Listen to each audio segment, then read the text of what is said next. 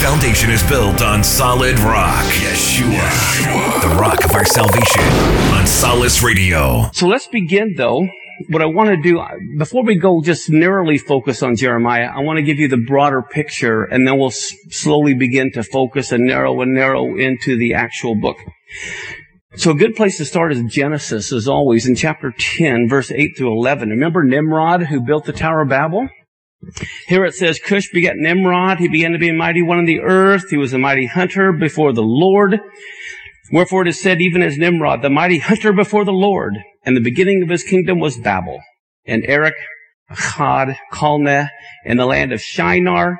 Now look at this. This is what I want to point out. Out of that land went forth Asshur and built Nineveh and the city Rehoboth and Calah. Okay? In case you didn't know, Abraham lived around the time of Nimrod. And so Abraham was 4,000 years ago. 2,000 years from us to the Messiah, 2,000 years from Messiah to Abraham, 2,000 years from Abraham to Adam.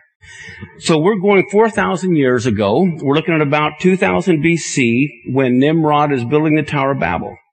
What we're going to do for a moment is fast forward 1200 years. Now think about 1200 years ago from now. That's the distance that we're going forward from Abraham forward. We're going to go past Moses, who was about 1500 BC. We're going to go past David, who was around 1000 BC. We're going to go past Solomon's reign, and we're going to come to about 900 BC. Now, what that means is this. Nineveh has been around a long time. Think about that. Nineveh was in 2000 BC. Nineveh existed. And now we're going 1200, 11, 1200 years forward. The United States has only been around 200 years. Can you imagine? Here's a city that's already been around 1200 years. One city. 1200 years long. Let's look at this next PowerPoint. Okay, I have, there's Calah on the far right. You'll see the arrow there. And then you'll see uh, Asshur that it was talking about. And there's Nineveh. All right, so here's these cities that are at this time 4,000 years old. But here it's 1,200 years. This particular city of Nineveh has already been around. Well, you'll uh, notice here, Assyria. What I have is a the big the big dog in the area, the Assyrian Empire. Okay, uh, they're covering a vast area. They're uh, they've conquered Babylon, they've conquered Egypt, the Middle East. The Assyrian Empire was huge. Well, of course, you realize they've been around for 1200 years too. They've been around a long time. So Assyria is the world empire reigning over the Middle East and Egypt for over 200 years. And the, here's when the Assyrian Empire was at its strongest. About 884 to 612 BC. Now think about this. Don't you think its domination affected the nation of Israel? Of course it did. Guess what the capital city was of the Assyrian Empire? Nineveh. So here Nineveh has been around now at this time for a minimum of 1200 years. That's why it is now the capital of the world empire of Assyria. And guess what? That's where Jonah's headed. See, most of us, when we read the book of Jonah having to go to Nineveh, he's going to the capital of the Assyrian Empire. I mean, that's like someone, you know, when, um, I don't know why I can't think of his name, but I think of any crazy maniac uh, in, in some Middle Eastern country, and you're Jewish, and they're the ones that are controlling it, and you have to go to their main capital. I mean, that's like telling some uh, some Jewish kid to go to Tehran and tell Iran to repent. I mean, think about it. I mean, I'd be going the other way too. Look at what it says. This is in Jonah 1, verse 1 and 2. It says, The word of the Lord came to Jonah, the son of Amittai, saying, Arise, go to Nineveh, that great city, and cry against it, for their wickedness is come up before me. Okay, Nineveh's been around over 1200 years. It's the capital of the Assyrian Empire, of the world's greatest empire. And that's where he's supposed to go. Look at Jonah 3 3. So Jonah arose and he went to Nineveh according to the word of the Lord. Now Nineveh was an exceeding great city of three days journey. Can you imagine the city itself is so big it takes three days to cross it? Now here's what a lot of people don't understand. Here's go back to PowerPoint. Let's bring in Jonah. Okay. Jonah left from Tel Aviv here in Jerusalem. This great whale picks him up here and vomits him out here on the beach. Look how far he has to walk to get to Nineveh. Most people don't realize it's a three day walk just to get here in the city of Nineveh. How many months or how long did it take for him to get all the way to Nineveh? Most people, when they read the story, don't realize how far Nineveh was inland. So I just wanted to show you this first off, that once Jonah gets, Jonah gets thrown up by the well on the beach, you know, uh, he's got to walk a long ways just to get to Nineveh to tell him to repent. Can you imagine how he stunk by the time he got there? I'd have been scared to death too if I saw him coming. But look at this. We're going to kind of put a little bit of a time frame around Jonah. In 2 Kings chapter 14, verse 23 through 25, it says it was in the 15th year of Amaziah, the son of Joash, king of Judah, Jeroboam, the son of Joash, king of Israel, he began to reign in Samaria, and he reigned 41 years. He did that which is evil in the sight of the Lord. He departed not from all the sins of Jeroboam, the son of Nebat, who made Israel to sin. He restored the coast of Israel from the entering of Hamath to the sea of the plain, according to the word of the Lord God of Israel, which he spoke by the hand of his servant Jonah, the son of Amittai, the prophet, which was of Gath-hepher. So right here, this is giving us a time frame of when Jonah reigned or when he had this prophecy. And guess what? It was right during the main time frame of the Assyrian Empire. So that's when he was going there. Well, let me show you this now. And this is on one of your PowerPoints. I think it's your first uh, PowerPoint on your colored sheet. What I've done here, Ahaz is Amaziah's grandson. So we just read a verse about Amaziah. We're jumping to his grandson Ahaz. And he reigned, he began his reign about 741 BC, and he ruled for 16 years. Hezekiah for 29, Manasseh 55, Amon for two, Josiah for 31, Jehoahaz only three months, that's why you don't even see anything, uh, Jehoiakim uh, for 11 years, uh, Jehoiakim for just three months, and then Zedekiah 11 years. So I, I've kind of went down in an Excel spreadsheet and then kind of moved over for you to give an idea of how long each person uh, reigned. All right, but Ahaz was Amaziah's uh, great grandson. But now what I want to bring out, let's talk about Assyria for a minute, and let's go to 2 Kings, chapter 15, verse 19. Watch how fast the kings of Assyria change as well. Here we have someone by the name of Pul, who's the king of Assyria. And he came against the land, and Menahem, now Menahem is one of the kings of Israel. He gave Pul a thousand talents of silver that his hand might be with him to confirm the kingdom in his hand. The, uh, Menahem killed the king of Israel that was existing at the time so he could become king.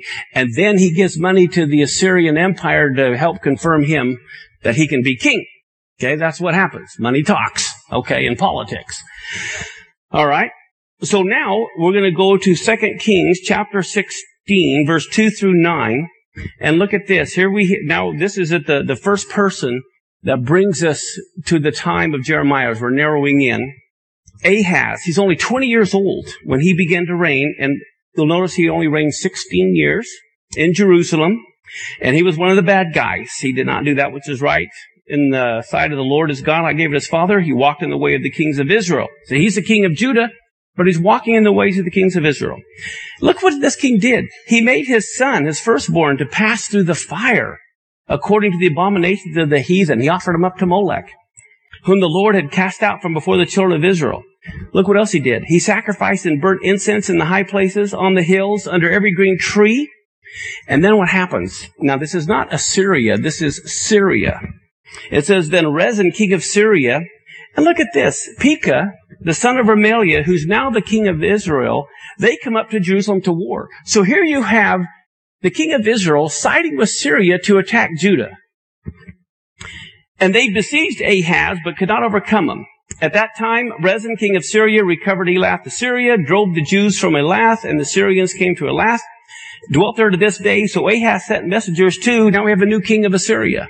We now have Tilgath-Pileser, king of Assyria, instead of Pul. And he's saying, I am uh, your servant. So Ahaz is ready to give up. He's ready to give up to the king of Assyria.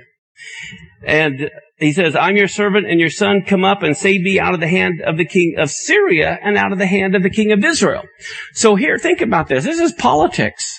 Here you have the king of Israel and Syria siding up against Judah. So Judah goes to the big dog Assyria saying, help, save me from these guys and, and I will give you all kinds of great things. Okay? And so what happens it says they're rising up against me. So look what Ahaz does, the king of Judah. He took the silver and gold that was found in the house of the Lord and in the treasures of the king's house, and he sent it for a present to the king of Assyria. And the king of Assyria hearkened to him, for the king of Assyria went up against Damascus, took it, carried the people of it captive to Kir, and slew their main guy, Rezin. All right. See, what happens today when Israel relies on the United States? Not that we shouldn't support them, but they have to realize their trust has to be in God. It can't be in some other nation to pull them out of their mess. So you're going to see how appropriate everything that was going on back then is also applying today. Now, here's the thing. If you go back to this, here's where Jeremiah was. Jeremiah was from the time of Josiah all the way through Zedekiah and even further. But I just wanted to give you an idea of where you would put Jeremiah in all of this. Now, what I've done, I've taken these little tiny narrow strips in my Excel spreadsheet and I made them real big. So we're going to take it like this. Here's Ahaz who reigned 16 years. The yellow were the Shemitah years on your sheet. And I want you to notice here, uh, after Hezekiah reigned 16 years, Hezekiah reigned 29, Manasseh 55, but they're going out this way further. You know, each a row down, and you're going to see it as we progress here. But I also want you to notice who's prophesying during the time of Ahaz. You have Hosea, you have Isaiah, you have Micah, okay? And right in here in 740 BC is where you have Tilgath-Pileser, king of Assyria. So that's what's on your chart there. So you get an idea of when these kings reigned. So, uh, then what do we find? We're going to go to now 725 BC. So I'm going to go and go to this next PowerPoint. And what do we see happens in 725 BC? Ahaz's reign ends and Hezekiah comes into the picture. It says in 2 Kings 18.1, that it happened in the third year of Hosea, that's the king of Israel, son of Elah, king of Israel, that Hezekiah, who was the son of Ahaz, king of Judah, began to reign. Okay, so he begins his reign in 725 BC, and guess what? There's a new king of Assyria. Now, it is uh, Shalmaneser. Okay? Look at what it says in 2 Kings 17, 3 and 4. This is in 722 BC. It says, against him, that means the king of Israel, came up Shalmaneser, king of Assyria. And Hosea became his servant, and he gave him presents.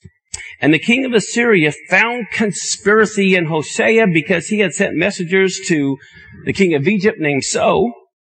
And he brought no present to the king of Assyria as he had done year by year. Therefore the king of Assyria shut him up and bound him up in prison. Now, Watch what happens here in 722 BC. In the ninth year of Hosea, the king of Assyria took Samaria and Israel carried Israel away into Assyria. You always hear about the, the northern tribes being taken captive into Assyria. Well, this is it. 722 BC, uh, Shalmaneser comes and he takes Israel captive. You'll see that on your PowerPoint.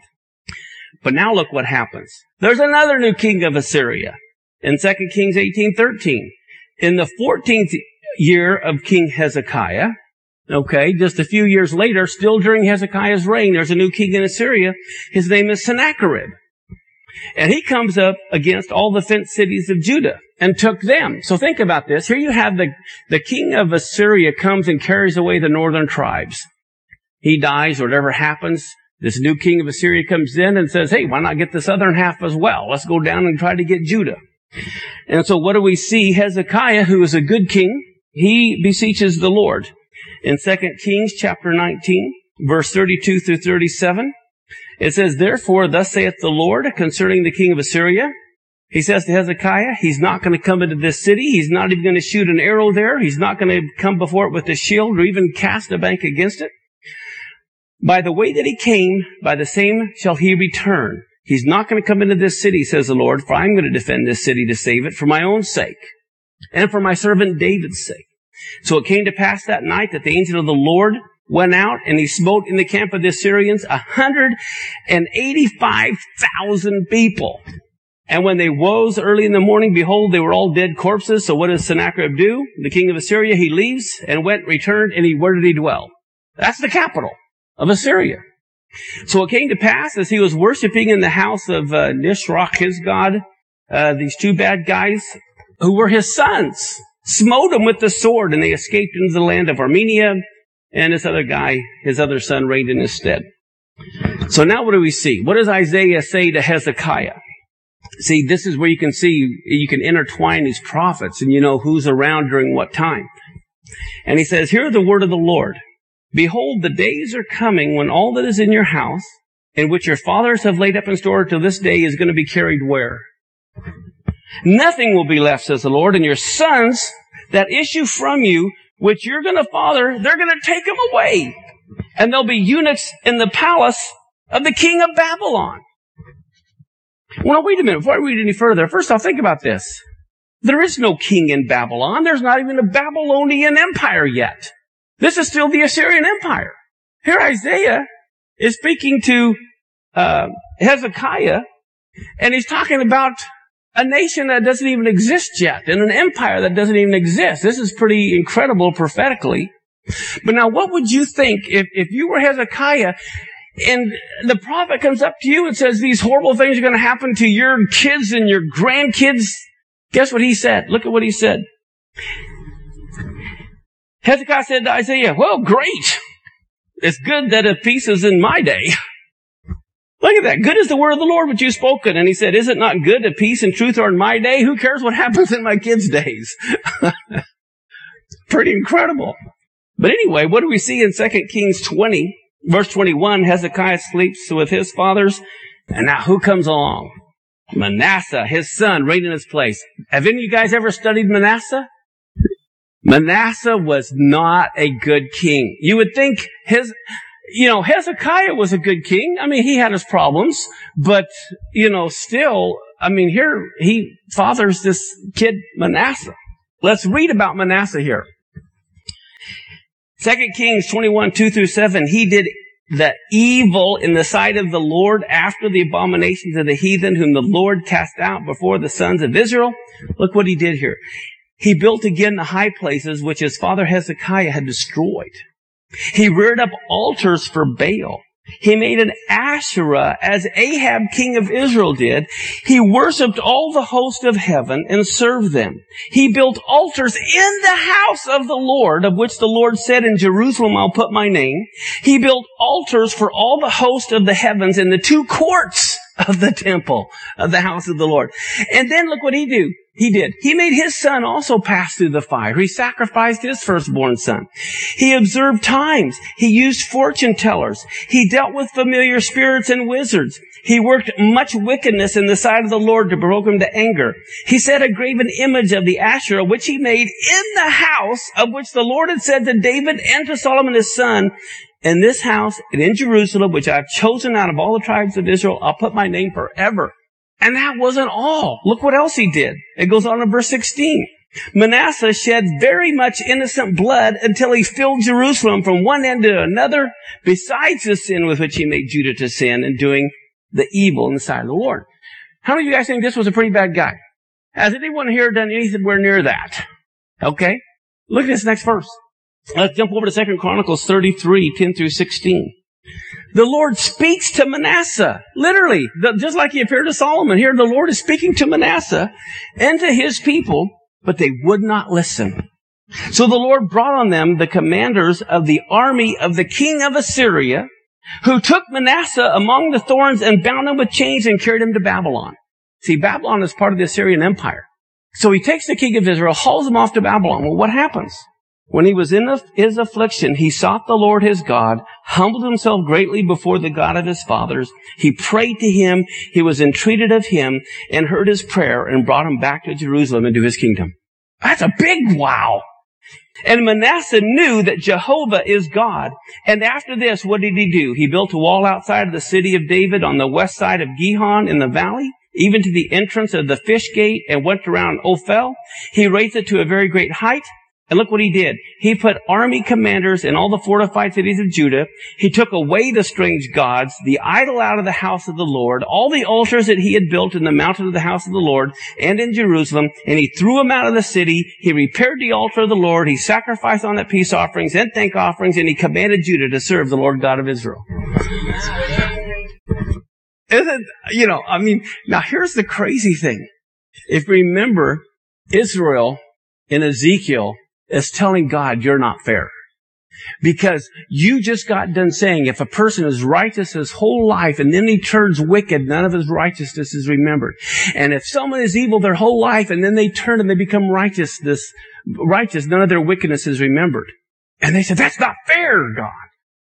And that, when I think of Manasseh and all the wickednesses he did, and then at the end he turned righteous. But then I think of Solomon and it was at the end when he turned and worshiped all the gods. I mean, it's just, just something to think about. But the other thing to think about is look how evil and wicked Manasseh was his whole life. But he turned, he repented. Uh, uh, it's just as incredible. We have a God that if we repent, all we have to do is, re- and I don't mean repent. I have a whole teaching just on what true repentance is. But if we truly repent and we take the action, God will forgive us. So there's hope. Okay. But then, what happens? Let's go to our next PowerPoint. After Manasseh, Manasseh's reign, but I want you to notice something on this PowerPoint. I'm throwing some things in here. Right in here, Jeremiah is born. Two years later, Josiah is born. So I want you to realize Jeremiah and Josiah are very close in age. And if you'll notice, after Manasseh, his son Amon He's 22 years old when he begins to reign, and he only reigns two years. But think about this. If you look at when Josiah was born, do you realize Amon, who was his father, gave birth to him at 16? So Amon got married at 16 when he gave birth to Josiah. Because in 2 Chronicles 33, Josiah is only eight years old, okay, when he begins to reign. But guess what happened? This is what's so amazing. Can you imagine Josiah, a little eight year old? These people conspire against his daddy and kill him in his own house. We don't know for sure if Josiah saw the murder happen, but here Josiah is eight years old when they come in and kill his dad in his house. We find in 2 Kings 21:19. It says Amon was 22 years old when he began to reign. He reigned two years in Jerusalem.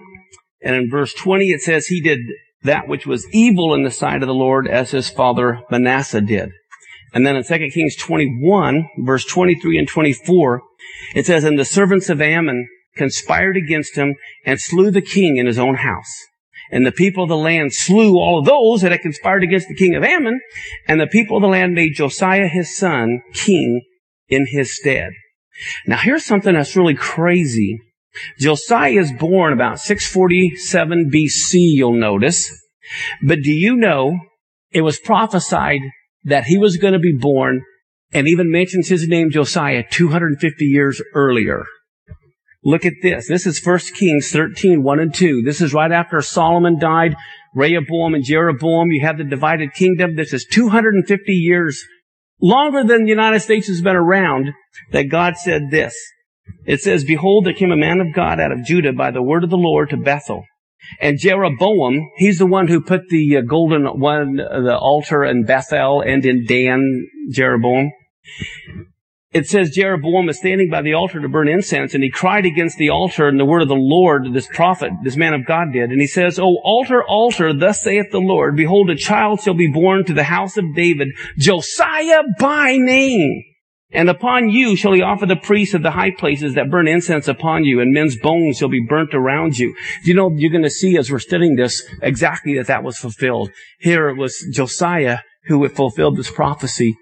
Now, how can anyone not believe in a God who can talk about people by name that are going to be, that are going to do these things 250 years before it even happens?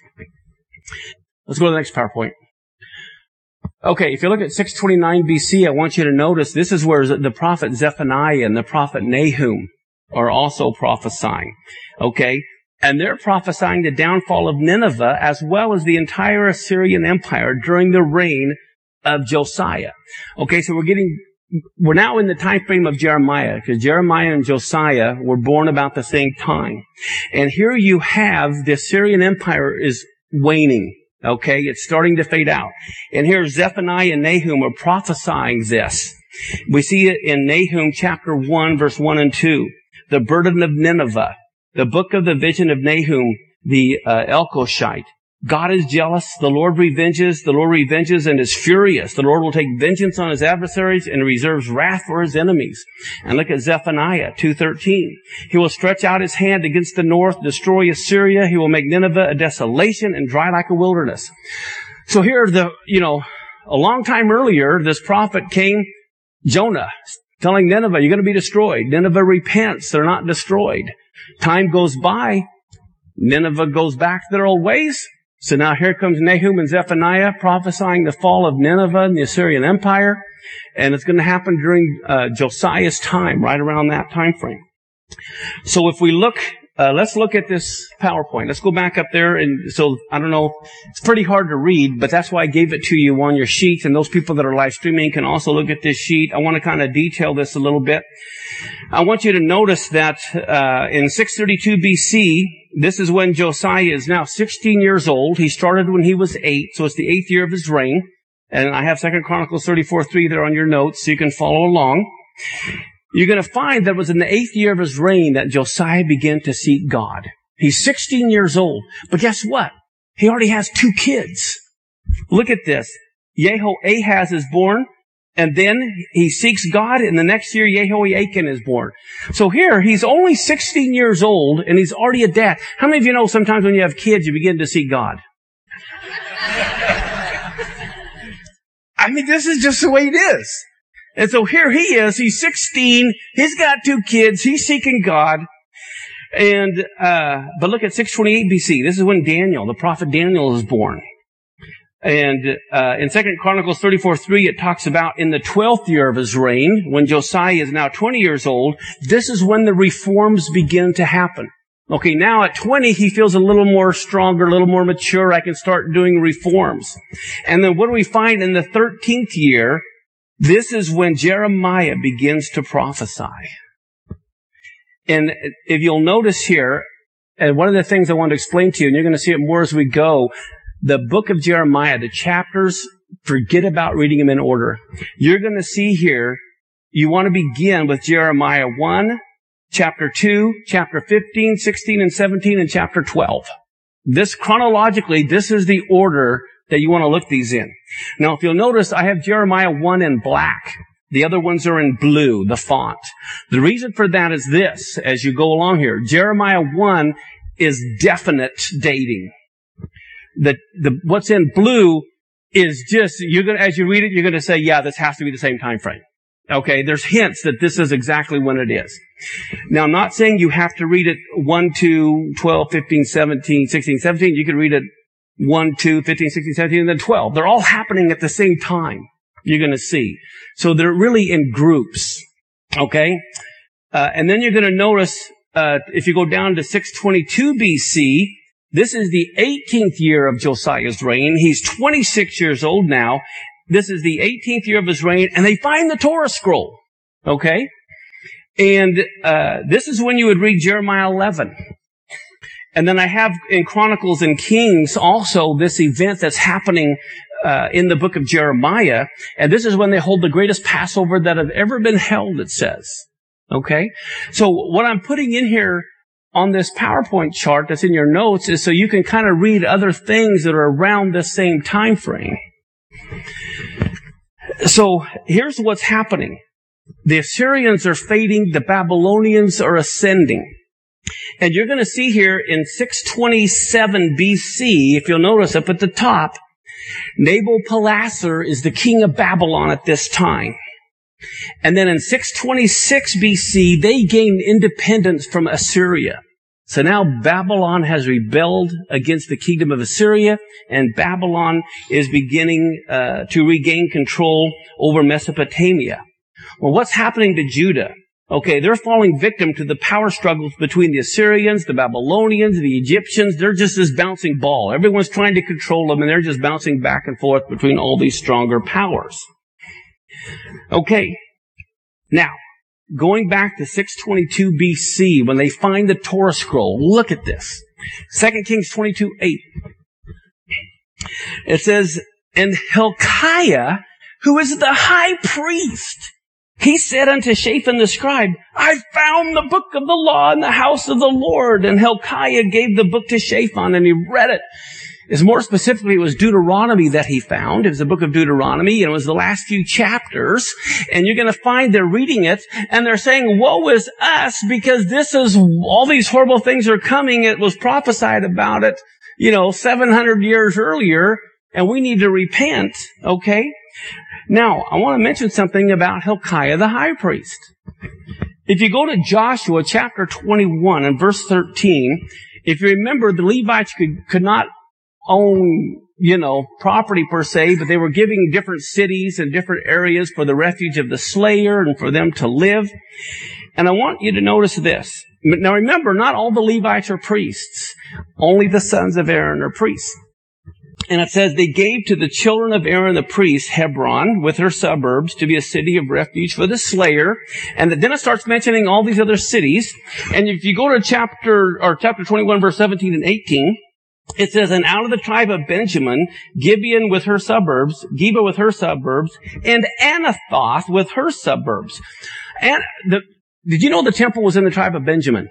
Okay. It, it, was part of the temple, was in the tribe of Benjamin. Anathoth is where Jeremiah lived, is very close to Jerusalem. Now, if you're a high priest, you're going to want to live where the Levites live, close to the temple, right? Hilkiah the high priest lived in Anathoth, alright? He's the one who found the book of the law, right? Look at Jeremiah 1, 1. The words of Jeremiah, the son of Hilkiah, of the priests that were in Anathoth in the land of Benjamin. Do you realize Hilkiah the high priest was Jeremiah's daddy that found the Torah scroll? Now, some people say, well, there were a lot of Hilkiahs. Yes, but not every Hilkiah was a priest. Number one. And as I look through different Jewish commentaries, Christian commentaries, some of the Christian commentaries will say Hilkiah the high priest wasn't Jeremiah's daddy. And all the Jewish commentaries say Hilkiah the high priest was Jeremiah's daddy. Okay, so you have some different commentaries disagreeing whether he was or whether he not. But when you look at the text, I, I believe he was. And if you don't want to believe he wasn't, that's fine too. But it really looks to me like more than likely he was. Now, I want to show you this next PowerPoint. If you see where Nineveh is, right? Well, what happens? Babylon is coming to power and they're pushing the Syrians. They end up fleeing Nineveh as their capital and Haran becomes their capital.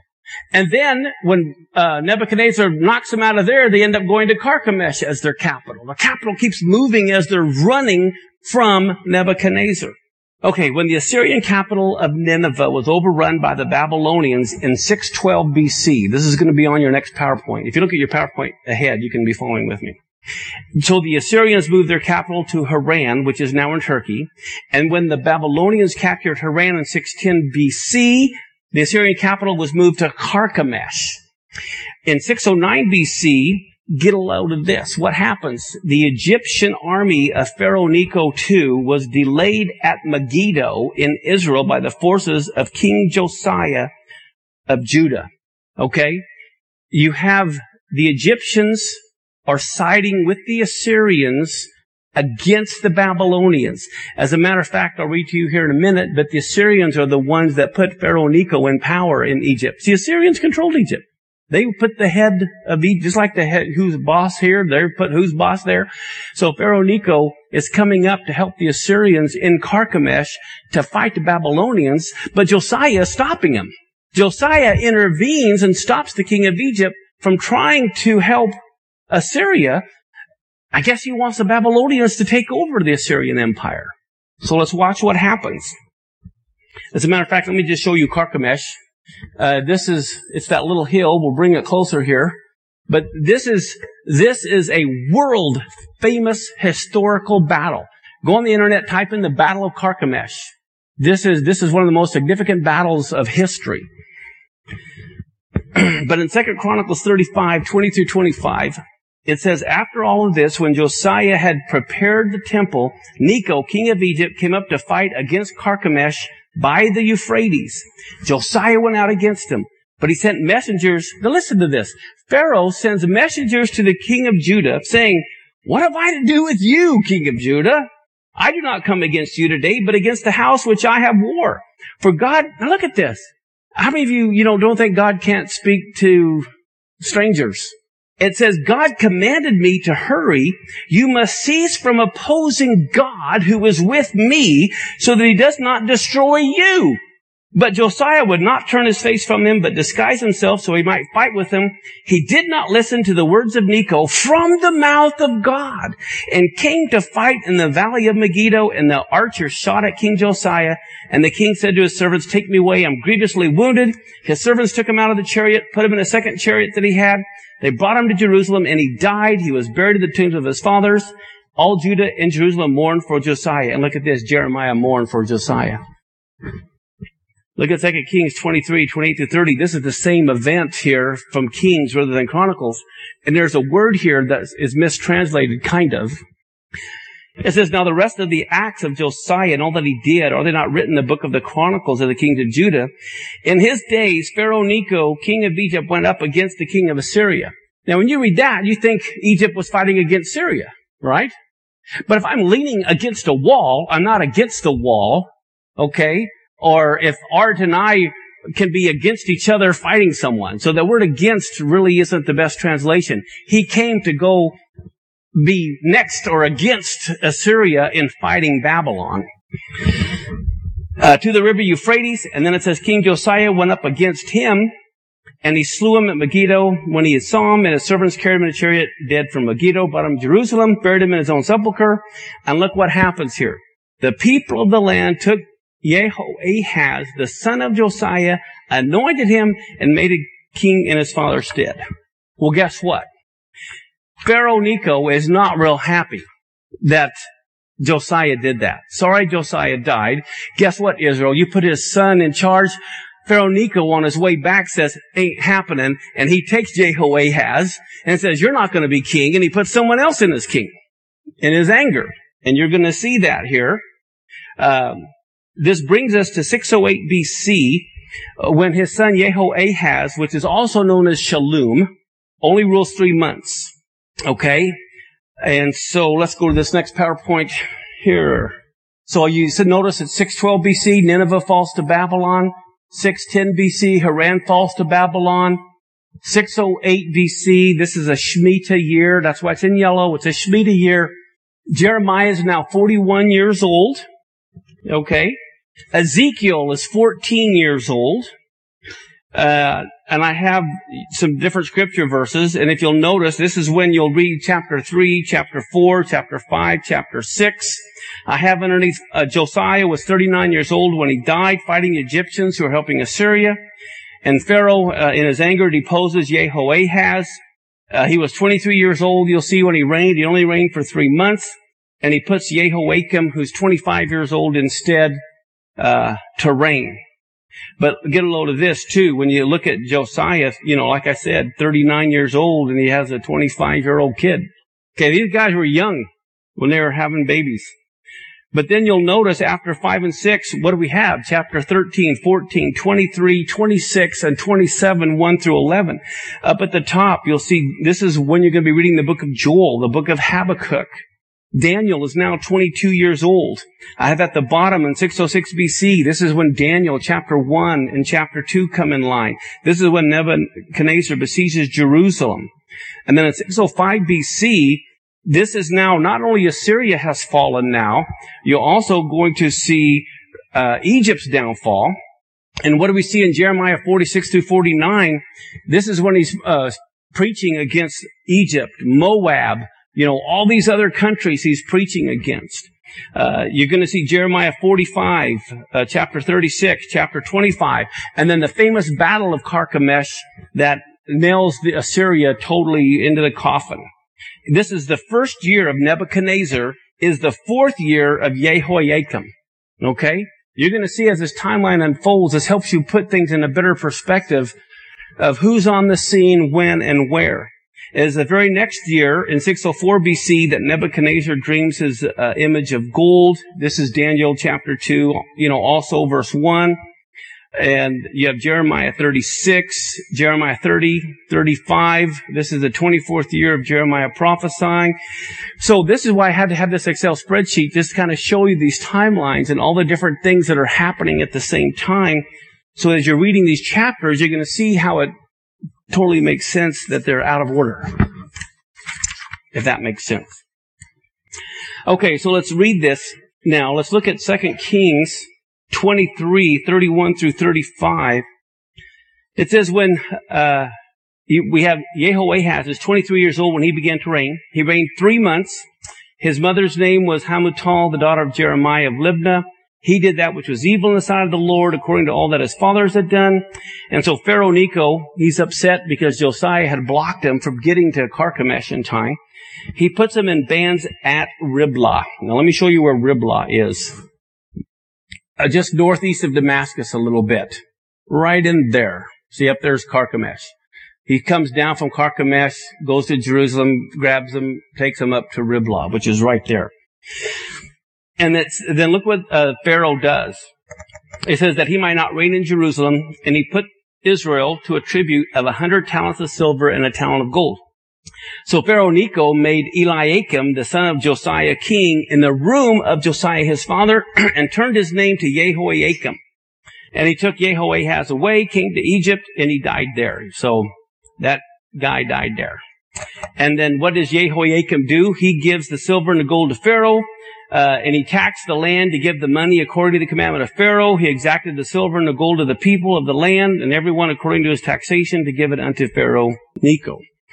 And we see this same thing happening in Second Chronicles 36, 1 through 5, how they took him, the son of Josiah, made him king, and how um, Pharaoh Necho takes them and puts them down at Jerusalem. And it says here, it says they condemned the land and the hundred talents of silver and a talent of gold. And if you go to the bottom of that paragraph, it says Jehoiakim now was 25 years old when he began to reign, and he reigns 11 years in Jerusalem. And guess what? He did that which is evil. Evil. Okay. And so now we have Eliakim or Jehoiakim uh, ruling for 11 years. If we go to Jeremiah chapter 46, 1 and 2, let's look at this. It says, hear the word of the Lord. If you'll notice, see on your notes, if you remember, I said 46 is when he begins to prophesy against Egypt. And it says, he came to Jeremiah the prophet against the nations, against Egypt, and against the army of Pharaoh Necho, king of Egypt, which was by the river Euphrates in Carchemish, which Nebuchadnezzar, king of Babylon, struck when? In the fourth year of Jehoiakim. That's why you can look at your chart, look at the fourth year of Jehoiakim. You can know this is the Battle of Carchemish, you know, that's taking place, and you can, everything's dated. Now, when it comes to Carchemish, let me just say this. It was the location of one of the decisive battles in world history. It was here the armies of Babylon and Egypt met in battle. The Battle of Carchemish was fought in May or June in the of 605 BC between an allied army of the Egyptians and Assyrians against the Babylonian army. The Battle of Carchemish was the end of the Assyrian Empire. Egypt was reduced to a second-rate power. Babylon became master of the Middle East. After the Babylonian Empire breaks the power of Assyria in its westward sweep, it destroys Judah and conquers Egypt. So this is what is happening. Now, if you'll notice, there's a few years difference because um, Josiah is trying to keep Pharaoh from getting to Carchemish. He delays them. It doesn't work. And then a few years later, there's another battle at Carchemish, and that's the famous battle of Carchemish. All right. And so now, the, uh, let's see, the capital is now in Babylon, and as a world power, let me go back up here. Let's just see what I have here. Again, you see it's the fourth year of Jehoiakim. You have the Battle of Carchemish. You see he's prophesying against Egypt. Uh, look at 2 Kings 24 1. It says, In his days, Nebuchadnezzar, king of Babylon, came up and Jehoiakim became his servant for how many years? Three years. And then he turns and rebels against him. Okay, so we're going to go to the end of Jehoiakim's reign. Well, here's the Babylonian Empire. The Medes and the Persians are yet to come. They're next. They're to the right. But if we go to this chart, you'll notice at the bottom blue, this is the end. See, he reigned, ruled for 11 years, but the last three years, Jehoiakim rebels against Babylon. So now Nebuchadnezzar is going to come, and what do we see happens here? When the Babylonians defeated the Egyptians in 605 BC, Judah became a tribute now to the state of Babylon. But when the Babylonians suffered a defeat in 600 BC, the king of Judah, Jehoiakim, defected back to the Egyptians. So the Babylonian king Nebuchadnezzar raises an expedition to punish Judah in 597 BC. But guess what happens? Jehoiakim dies. Okay, before he can even get there. So what do we see in 2 Kings 24, 6 and 8? Jehoiakim slept with his fathers, and Jehoiachin, his son, reigned in his stead. But just like with Pharaoh Necho, do you think Babylon is going to allow Judah to decide who's king? No. That's why he comes and he only reigns three months because Nebuchadnezzar comes and says, sorry, you're out of here. I'm putting this other guy in.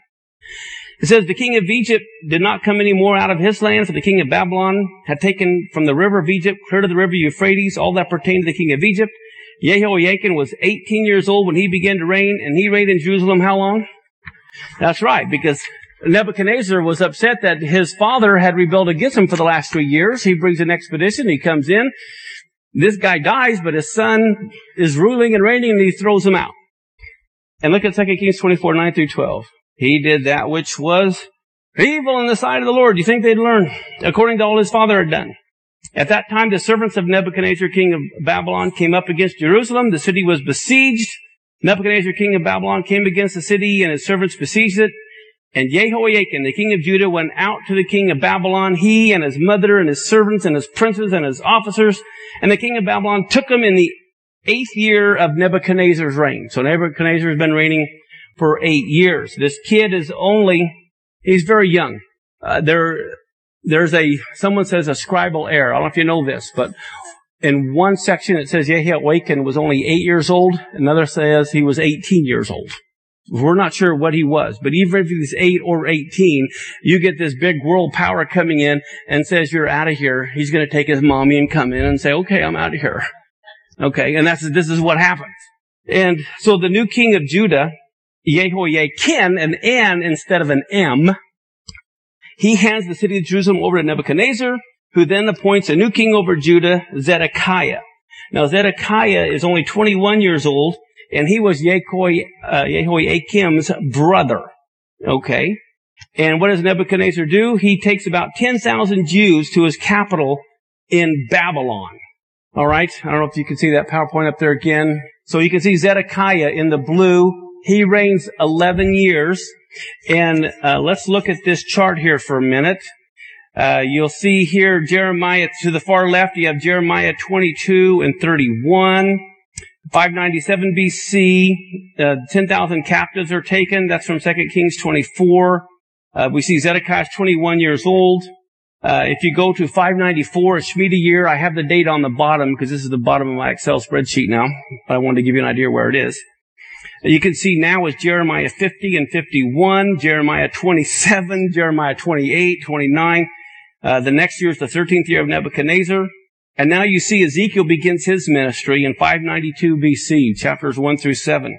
This is now the 30th year of finding the Torah scroll. It's the fifth year of the captivity when the 10,000 were taken. This is Ezekiel chapter 8 through 10, 12 through 19. Ezekiel's now 30 years old when he begins his ministry. Uh, you'll see uh, in the ninth year of Zedekiah's reign in the blue, going up is all the other Jeremiah chapters you'd want to read in, in Kings and Ezekiel. The 10th year, you can go back up. You can, again, you see all these different books and chapters to read. Uh, Zedekiah is 32 years old. This is when Jeremiah was taken out of prison. Uh, you can see the, Jeremiah is now 62 years old at this time. And, uh, the temple is destroyed in 587 BC. I have that listed. Uh, I have Deuteronomy 28:36 because this is the prophecy about all these horrible things happening.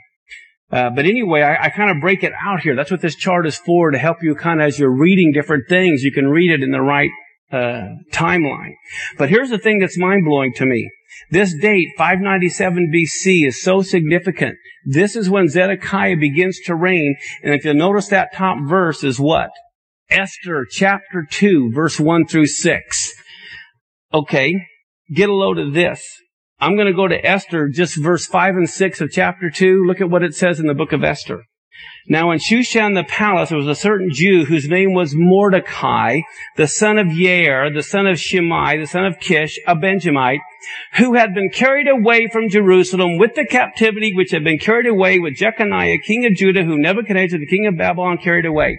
This is dating exactly when Mordecai was taken.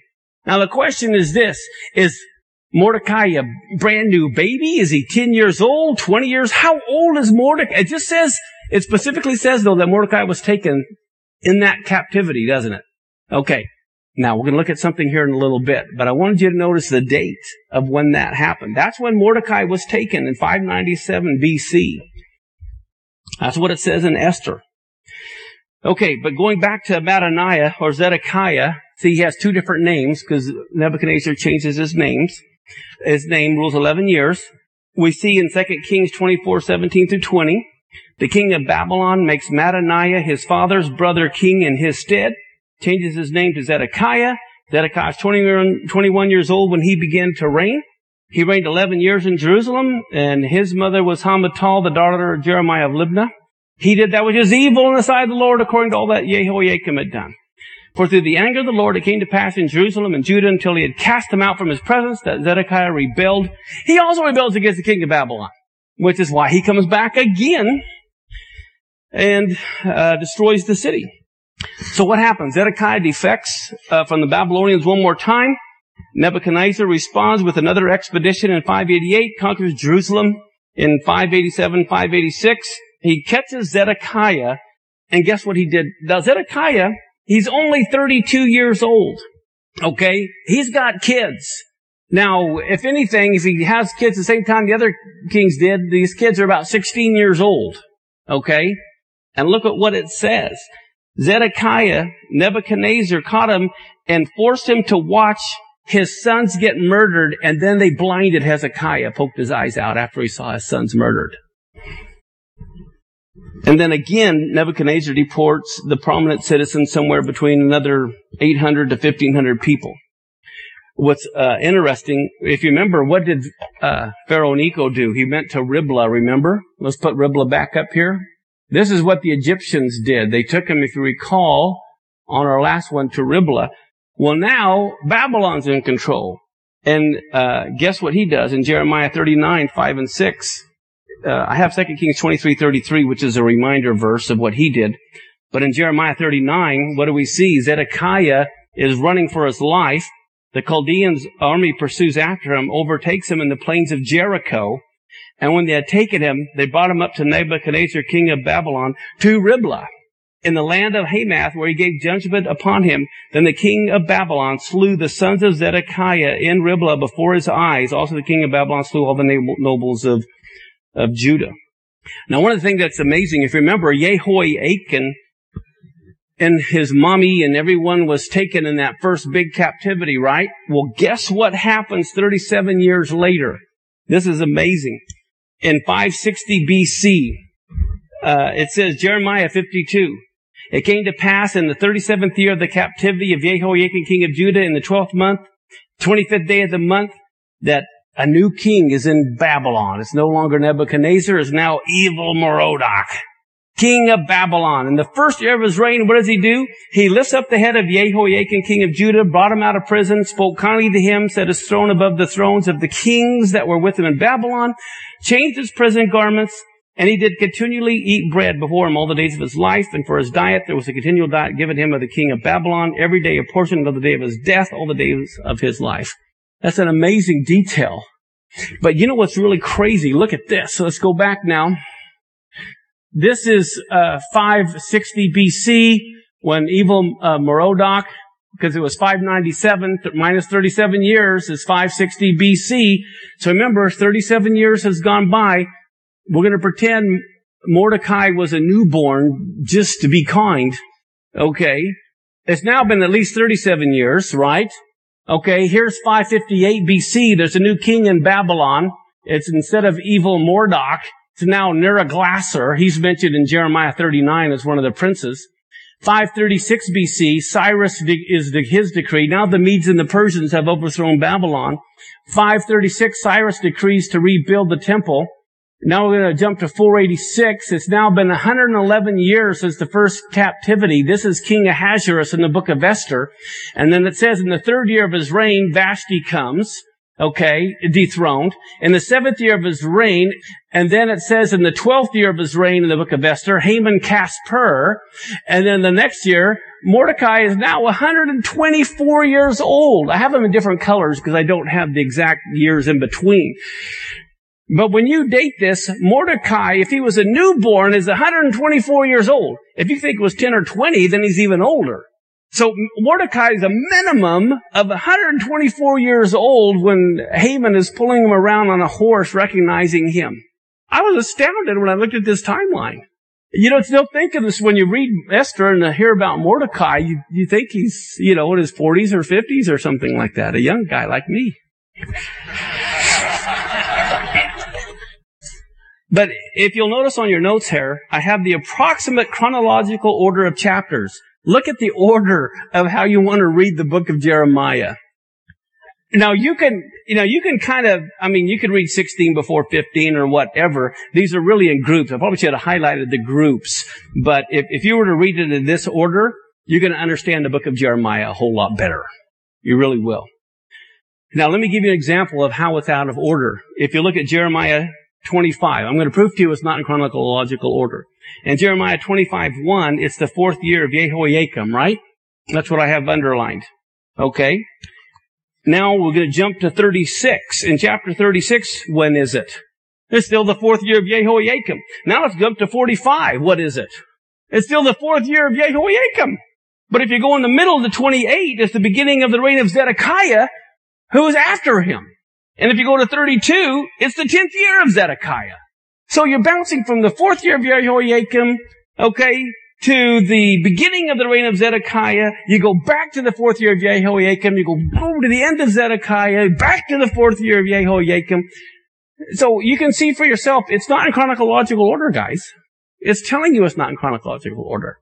So I'm trying to help you when you read the book of Jeremiah to understand it. If you want to read it to understand it, you got to read it in chronological order. If you read these chapters in this order, you're gonna, it's gonna make a lot more sense. but now I want to close with this part of Jeremiah. Jeremiah was known as what kind of a prophet? The weeping prophet. Who was Jeremiah? Where did he live? Well, he was a son of Aaron. I want you to get that in your mind. Jeremiah was a son of Aaron. He was not only a prophet, he was a priest, a priestly family, a prophet who lived in the city of Anathoth in the tribe of Benjamin, close to Jerusalem. Around 649 BC, Jeremiah is born. Two years later, Josiah is born. Josiah is eight when his father Amon at 24 years old is murdered in his own house. And so Josiah grew up without a father. Here he is a king without a father. Now let me ask you about Jeremiah. He was a man of sorrows and rejected, right? Now he's a priest. Do you think he gets along well with the other religious authorities? Okay? I mean, his associates, the priests, the prophets, the people in general. Look at Jeremiah 26, 8. Now it happened when Jeremiah had made it into speaking all that the Lord had commanded him to speak to all the people, that the priests and the prophets and all the people ceased him saying, you're a dead man. Wow. I thought you were my associates. I thought you're the priests, uh, my friends. Well, how about the politicians? Was he a friend of the politicians? But the princes and the kings. Let's look at Jeremiah 38, 4 and 5. Therefore the princes said to the king, We beseech you, let this man be put to death. For he weakens the hands of the men of war that remain in the city and the hands of all the people in speaking such words to them. This man seeks not the welfare of this people, but the hurt. So Zedekiah the king said, Behold, he's in your hand. The king, what can he do against you? What kind of a wimpy king is this? I'm only the king. What can I do against you guys? But anyway, so the politi- the priests didn't like him, the politicians didn't like him, maybe his neighbors. How about his neighbors in Anathoth? His own hometown. Jeremiah 11, 21. Therefore, thus saith the Lord concerning the men of Anathoth, the sons of Aaron, that's who lives there, the sons of Aaron. They seek your life, saying, don't prophesy in the name of the Lord, lest you die by our hand. Man! The sons of Aaron, very, his, his own family line Look at Jeremiah 1 1. The words of Jeremiah, the son of Hilkiah, of the priests that were in Anathoth. He lives in Anathoth. He's of the priests, and the priests are ready to kill him in his own hometown. Well, how about his friends? Surely Jeremiah has some friends. Let's look at Jeremiah 2010. I have heard the defaming of many, terror on every side. Denounce and we will denounce him. Say all my familiar friends, they that watch for my fall. Peradventure he will be persuaded and we shall prevail against him and we will take our revenge on him. All of his friends, his familiar friends, they're against him. Well, how about his own immediate family? What about, you know, mom and dad, my brothers and sisters? Look at Jeremiah 12, 6. For even your brethren in the house of your father, even they have dealt treacherously with you. Even they have cried aloud after you. Believe them not, though they speak fair words to you. Man, this poor guy, even his own family. Matter of fact, look at Jeremiah 15:10. Jeremiah says, "Woe is me, my mother, that you have borne me a man of strife and a man of contention to the whole earth." Look at this. Look at this. Jeremiah 20, 14 and 15. He says, "Cursed be the day when I was born." Let not the day wherein my mother bare me be blessed. Cursed be the man who brought tidings to my father, saying, a male, ch- a man child is born to you, making him very glad. Let that man be as the cities which the Lord overthrew and repented not. Let him hear the cry in the morning and the shouting at noontide, because he slew me not from the womb. Or that my mother might have been my grave, and her womb to be always great with me. Wherefore did I come forth from the womb to see labor and sorrow, that my days should be consumed with shame? Man! Well, how about how, how about his own family? Did he have a wife and kids? Maybe they supported him. What does it say? Jeremiah 16, 1 and 2. God says to Jeremiah, the word of the Lord was to me saying, you don't even take a wife for yourself. Don't even have any sons or daughters in this place. Was he one solitary fellow or what? So I just wanted to kind of give you just a quick historical overview and what Jeremiah's life, personal life was like. Now we're going to go back and do this all over again, chapter by chapter, and we're going to read through these things. And I recommend before you come next week, kind of take these few chapters. Let's take this time. Let's read the book of Jeremiah. Read the chapters in the order that I have for you guys over the next week. And then when we come back, we'll kind of break it apart. Sound like fun? All right. All right, so let's stand. I can't believe I got it done. It's a miracle. All right. Boy, encourage people to come. Even though they missed this, they can live stream it. But get as many people as you can to come next week. It's going to be gooder. That's right. Father, we just thank you so much that uh, you have called us here at this time to listen to the words of Jeremiah. We live in such parallel times. Father, and if we want to hear the word of the Lord, we got to read the word of the Lord. Father, we want to have understanding of the days that we live in. And as we dig through these uh, prophecies and what these prophets reveal to us, I pray, Lord, it'd fall on good ground. We would have hearts and ears and eyes, Father, to understand what you're trying to tell us in these days. Bless your people here. Give them all a safe trip home. In Yeshua's name, amen. Thank you for coming. Thank you for studying with us today. If you have any questions regarding the material discussed, please contact me at my email address. It's Pastor Mark at El Shaddai Ministries.us. Be blessed and shalom. On the cutting edge of the Messianic movement, Solace Radio will rock your faith and bring the Bible alive. Find your Savior. Find Yeshua HaMashiach and explore the whole Bible and discover treasures there. Solace Radio. You're listening to Solace Radio on the Meander Radio Network. What was happening was that Antiochus Epiphanes, who was a Syrian Greek king, he was the descendant of one of Alexander the Great's four generals after Alexander died, and he ruled over Israel. And the issue with him starts out right away as soon as you know his name, because Antiochus took the name Epiphanes, means God come as a man. That's what his that's the name that he took. And he wanted a unified empire, meaning he wanted everybody to be the same in his entire empire. And of course, the Greek Empire, its culture is called Hellenic culture, Hellenism. So he wanted to Hellenize all the area that he ruled over.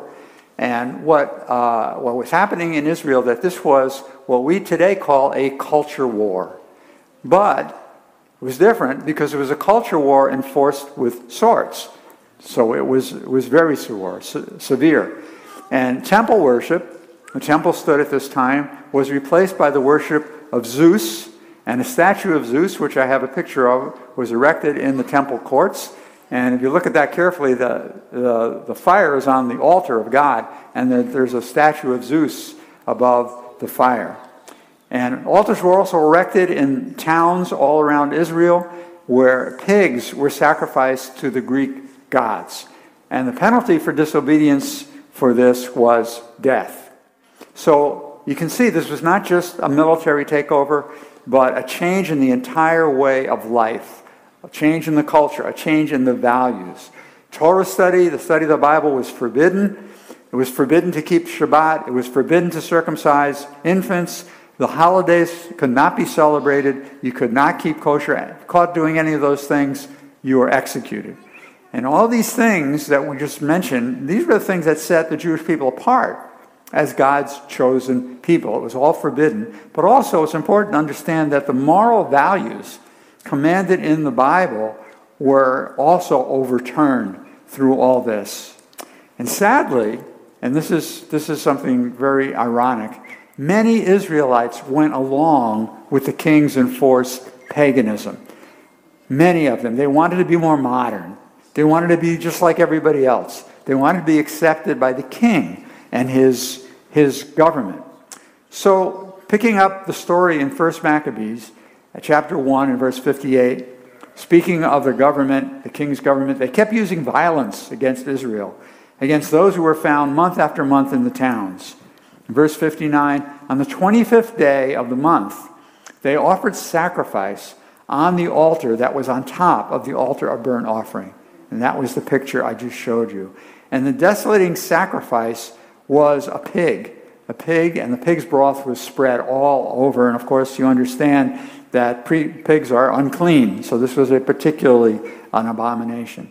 So that was the situation. And remember the date, the 25th day of the month of Kislev on the Hebrew calendar. Well, a Kohen, a priest named Mattathias, couldn't take being in Jerusalem anymore because of the persecution, and he moved to a town called Modi'in. And in that time, the Greeks had set up an altar and the king's officers tried to make Mattathias offer a pagan sacrifice, and he refused. And then another, another Israelite came forward to offer the sacrifice. And holy anger consumed Mattathias.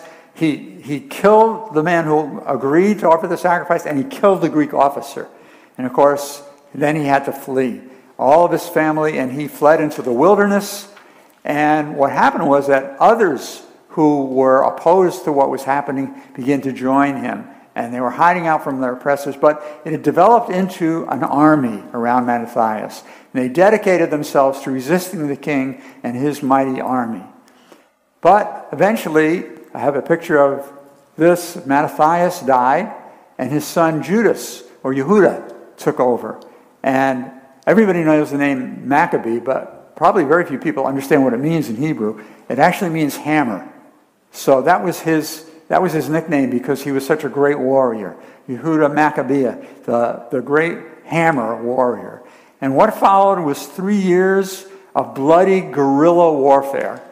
A ragtag army of dedicated farmers against the mighty Greek army. And many, many people suffered the loss of their property. They were injured. They died. They suffered the loss of loved ones. But they were willing to give up everything to follow the Lord. And God gave, as Pastor Tom was saying, miraculous victories to this dedicated army of, of Judas. And the Maccabees launched a surprise attack and recaptured Jerusalem and the temple. And then uh, we see the attack there of, of Jerusalem to recapture it. And again in 1 Maccabees chapter 4 and verse 54, it says, At the very season and on the very day that the Gentiles had profaned it, it was dedicated with songs and harps and lutes and cymbals. So this is seen as the hand of the Lord because it happened on the exact same day. Exactly three years after it was defiled, it was rededicated. And then in verse 59 it says, Then Judas and his brothers and all the assembly of Israel determined that every year at that season the days of dedication of the altar should be observed with joy and gladness for eight days, beginning with the 25th day of the month of Kislev. And that became known as the festival of dedication. And the word for dedication in Hebrew, you guessed it, Hanukkah. Hanukkah. So how do we celebrate today? Well, the most obvious, the second most obvious symbol of it, if I can see the next slide, is this. It's called a dreidel, and it's used to play a game. Uh, to and here we see a picture of some children playing the game because what the people did is they would they would have a Bible study or they'd study the Torah, and uh, when they could see the army guards approaching, they would hide the books and get out the dreidel and pretend they were gambling. So if we can go back to the slide of the dreidel, it has four Hebrew letters on there, and this picture shows the four letters, uh, and they stand for a phrase in Hebrew, Nes Gadol Haya Shem, and that means a great miracle happened there. And if, you if you study anything about this from Israel, the last letter is a, a pay, a po, because in Hebrew, they, in Israel, they say it, Nes Gadol Haya Po. A great miracle happened here. So the, the dreidels in America are different from the dreidels in Israel. And then the other, uh, the other symbol of Hanukkah is right behind me.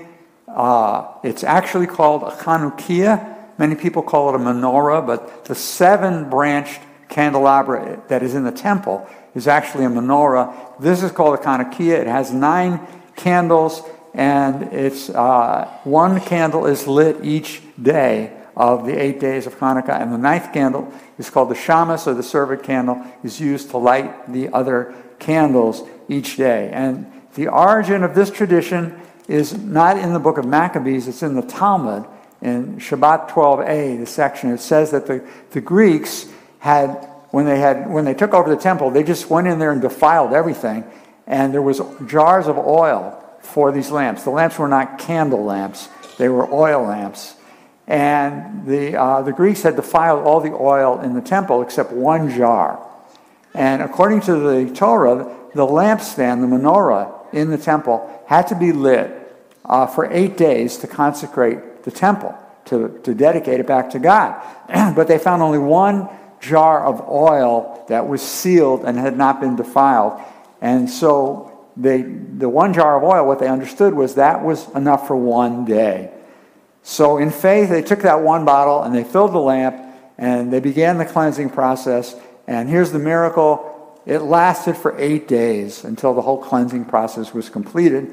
And that's why uh, we celebrate about the, the menorah and the oil. And the way we celebrate the oil is in the good old Jewish way of making foods with oil. So, you'll hear about potato latkes, which are potato pancakes cooked in oil. That's, that's a, a traditional food for Hanukkah, but also uh, donuts, jelly donuts, uh, which are also cooked in oil. And so those are the traditions for the meal. And of course, also there's been a tradition that has developed of giving gifts. Uh, it started out with giving gelt. Gelt means money in Yiddish. So it was uh, people, my, my grandfather used to give us just like a dollar.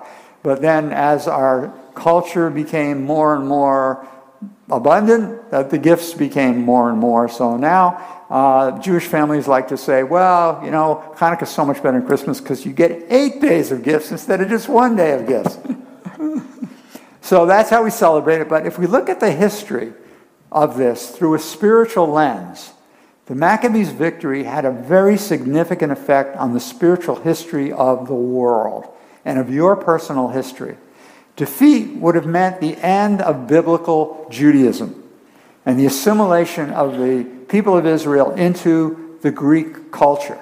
It would have meant the destruction of a culture that kept God's laws. There would have been no temple, no priests. They would not have been able to keep any of the feasts, but also they would not have been able to keep God's commanded values. All of that would have been gone. so, if that happened, no one living in Israel would have been able to live obedient to the laws of God. Well, why is that important? Why should that be important to each of you? Well, in the book of Galatians, uh, Rabbi Shaul or Paul wrote this in chapter 4, verse 4. But when the fullness of time came, God sent out his Son, born of a woman and born under law. What does that mean? It means Messiah Yeshua had to be born under law, meaning he had to obey all God's laws so that he could be without sin. For his sacrificial death to pay the penalty for sins of all people of all times, he had to be an unblemished sacrifice. So he had to obey every law. Starting from the day he was born, eight days later, he had to be circumcised, had to be dedicated. None of that could have happened without the temple, without the priesthood. He couldn't have kept all of God's laws with all that function. He couldn't have kept Shabbat. Every week of his life, he kept Shabbat. He couldn't have kept the feasts. Remember the pilgrimage feasts, three of them. Every male had to go to Jerusalem three times a year and celebrate there. He couldn't have kept there. He couldn't have kept kashrut or keeping kosher. None of those things. So if Israel's biblical culture had been destroyed by the Greeks, Messiah could not have come 170 years later. And also, the defeat would have meant the disappearance of the values taught in the Bible or commanded. Values that are still kept in both Messianic Judaism and non Messianic Judaism and became the values of Christianity and what we now call Judeo Christian values, which are the values of the Western world. These values would have been play- replaced by the values of the Greek Empire, Hellenistic values, pagan values, very different from biblical values. And I learned a lot about this by reading Jonathan Cahn's book. I, that was an eye opener and what the pagan cultures were like and the way in which they, uh, their behavior, which was so, so ungodly. We just think of, oh, they just, they just, you know, they just build idols and worship idols. Well, they did a lot more evil stuff than that. So biblical practice was forbidden by the king, and Greek values were commanded by the king and enforced by his army. And these values encouraged sexual promiscuity of pagan worship. Many of the pagan worship uh, involved sexual promiscuity, homosexuality, and here's the big one child sacrifice. Child sacrifice was a huge part of all of those pagan cultures. They forbade study of the Bible, so there was no freedom of religion. Uh, speech against the government was forbidden, so there was no speech, freedom of speech. The king's government regulated how parents raised their children. They forbade circumcision of the infants, but they also forbade teaching the children the Bible. Greek culture did not recognize all human beings as being created equal. So, bottom line, all believers in Yeshua should be so thankful for the Hanukkah victory of the Maccabees, for them risking their lives, because without it, Yeshua could not have come and y'all would not be saved. Right? Now, I'm sure you would think, well, God could have another plan. Yes, he would have, but not this plan. And without that victory, our nation would not have been established on Judeo Christian values, and neither would have Israel. And really, the Western world was established on those values, and a lot of the nations of the world have departed from those further than we have. But if, if, if this had not happened, if this victory had not happened, that would not have happened. So, King Solomon wrote something that you all have heard. There's nothing new under the sun. Right? And we often hear the phrase, history repeats itself. And that's actually the title of my message. History repeating itself through Hanukkah. History repeating. And uh, the Holy Spirit is saying to each of us today that we are living in a repeat of the Maccabees' time. When Antiochus ruled Israel and attempted to eliminate biblical culture, attempts to remove Judeo Christian values from the U.S., from the Western world, and from Israel have been, always been going on.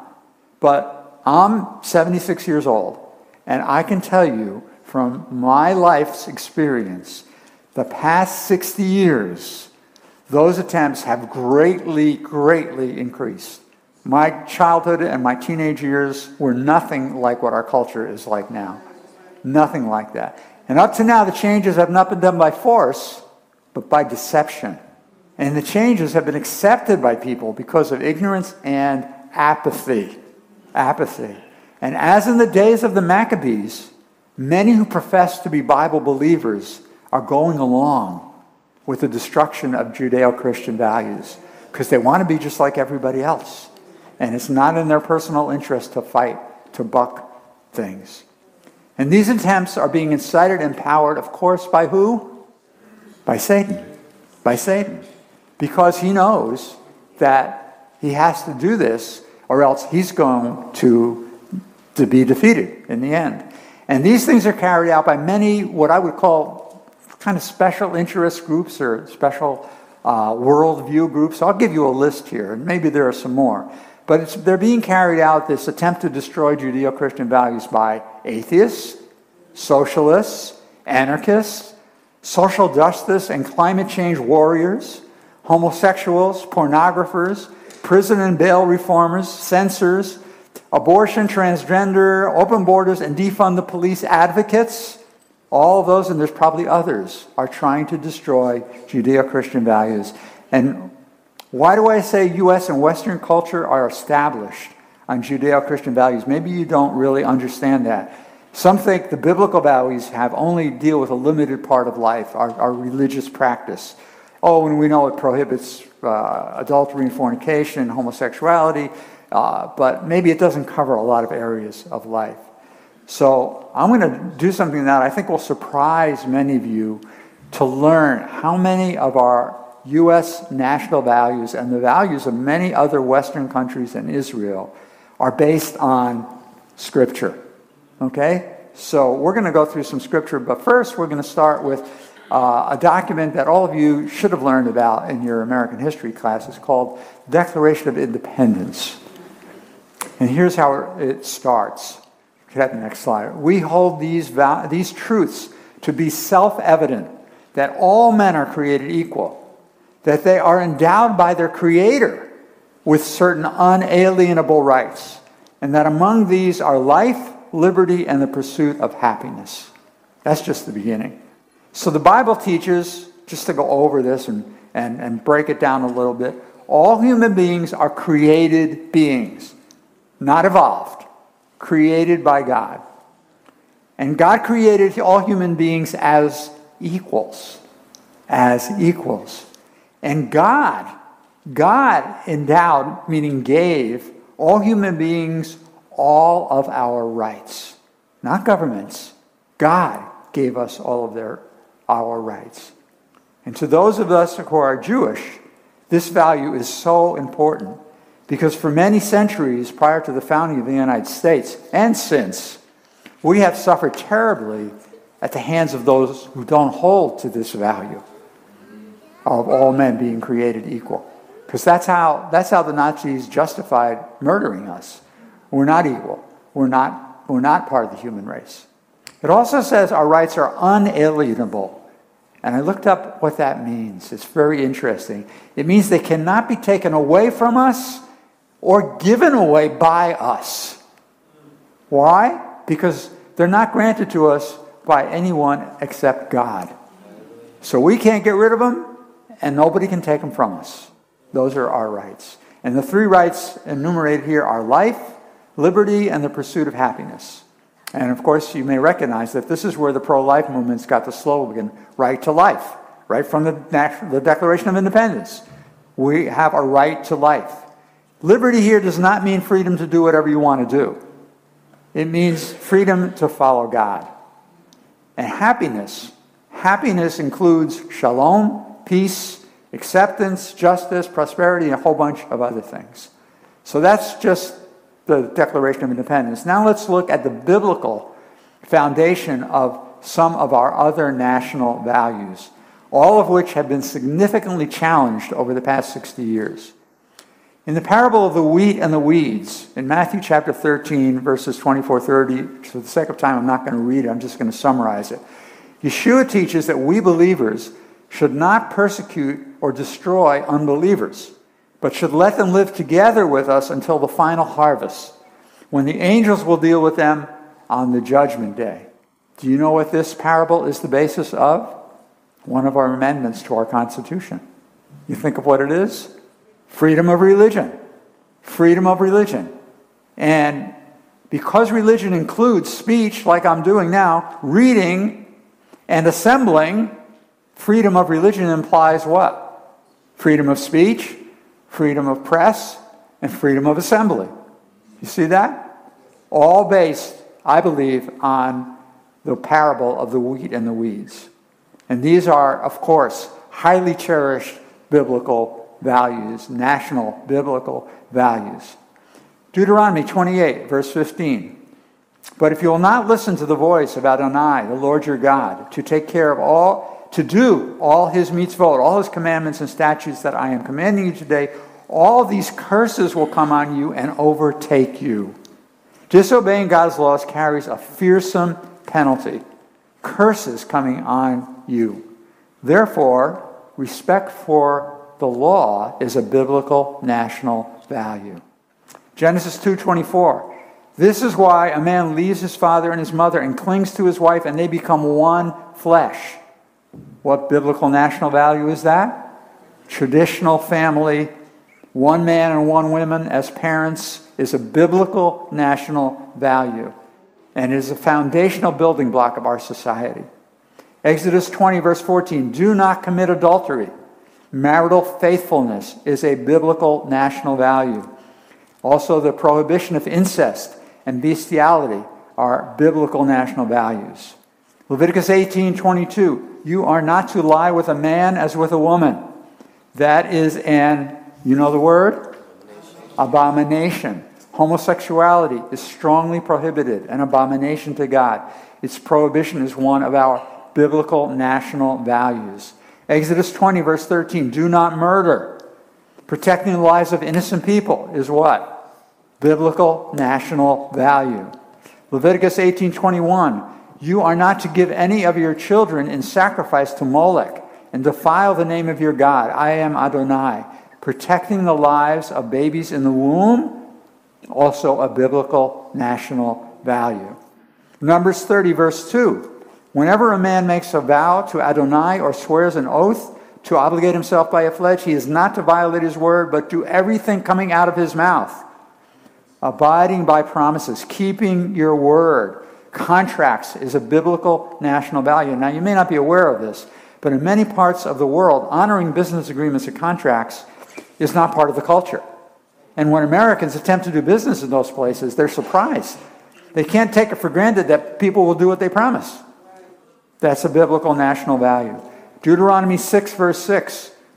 These words which I am commanding you today are to be in your heart, and then to parents. You are to teach them diligently to your children, and speak of them when you sit in your house, when you walk by the way, when you lie down, and when you rise up. What are you to teach your children? The words of God. Educating our children in God's word is a biblical national value. Jeremiah 29 11. For I know the plans I have for you in mind for you, declares Adonai. Plans for shalom and not calamity, to give you a future and a hope. That each of us has a purpose, and that our nation has a purpose in God's plan is a biblical national value.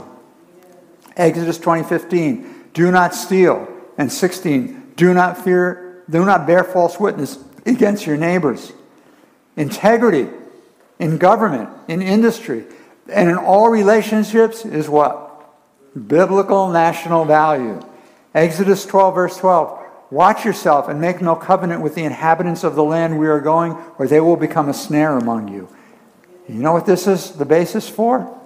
Borders. Borders. We have a culture in this country based on Judean Christian culture. Other countries around us don't necessarily have that culture. And if we had open borders, anybody can come in, what happens? dilutes our, our devotion to our national values. So protecting citizens from ungodliness around us, borders is a, is a biblical national value. Here's an interesting one. Deuteronomy 8:18. Rather you ought to remember Adonai your God, for it is he who gives you the power to make wealth in order to establish his covenant that he swore to your fathers as it is today. The ability to make wealth, free enterprise free enterprise is a biblical national value.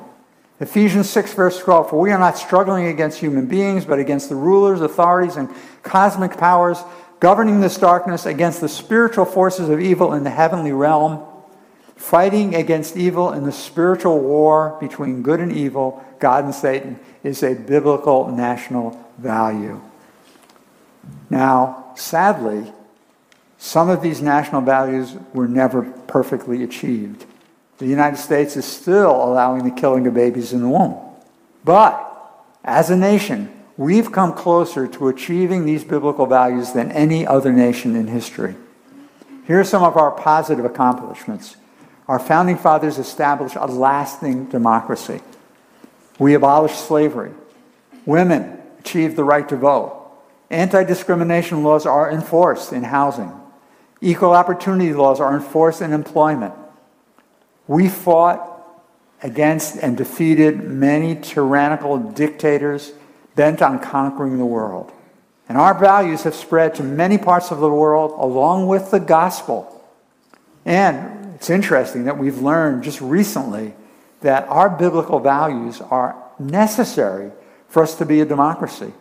When we attempted to bring democracy to the Muslim world, like Afghanistan and Iraq, we discovered democracy doesn't work there. It only works where there are Judeo Christian biblical values in the culture.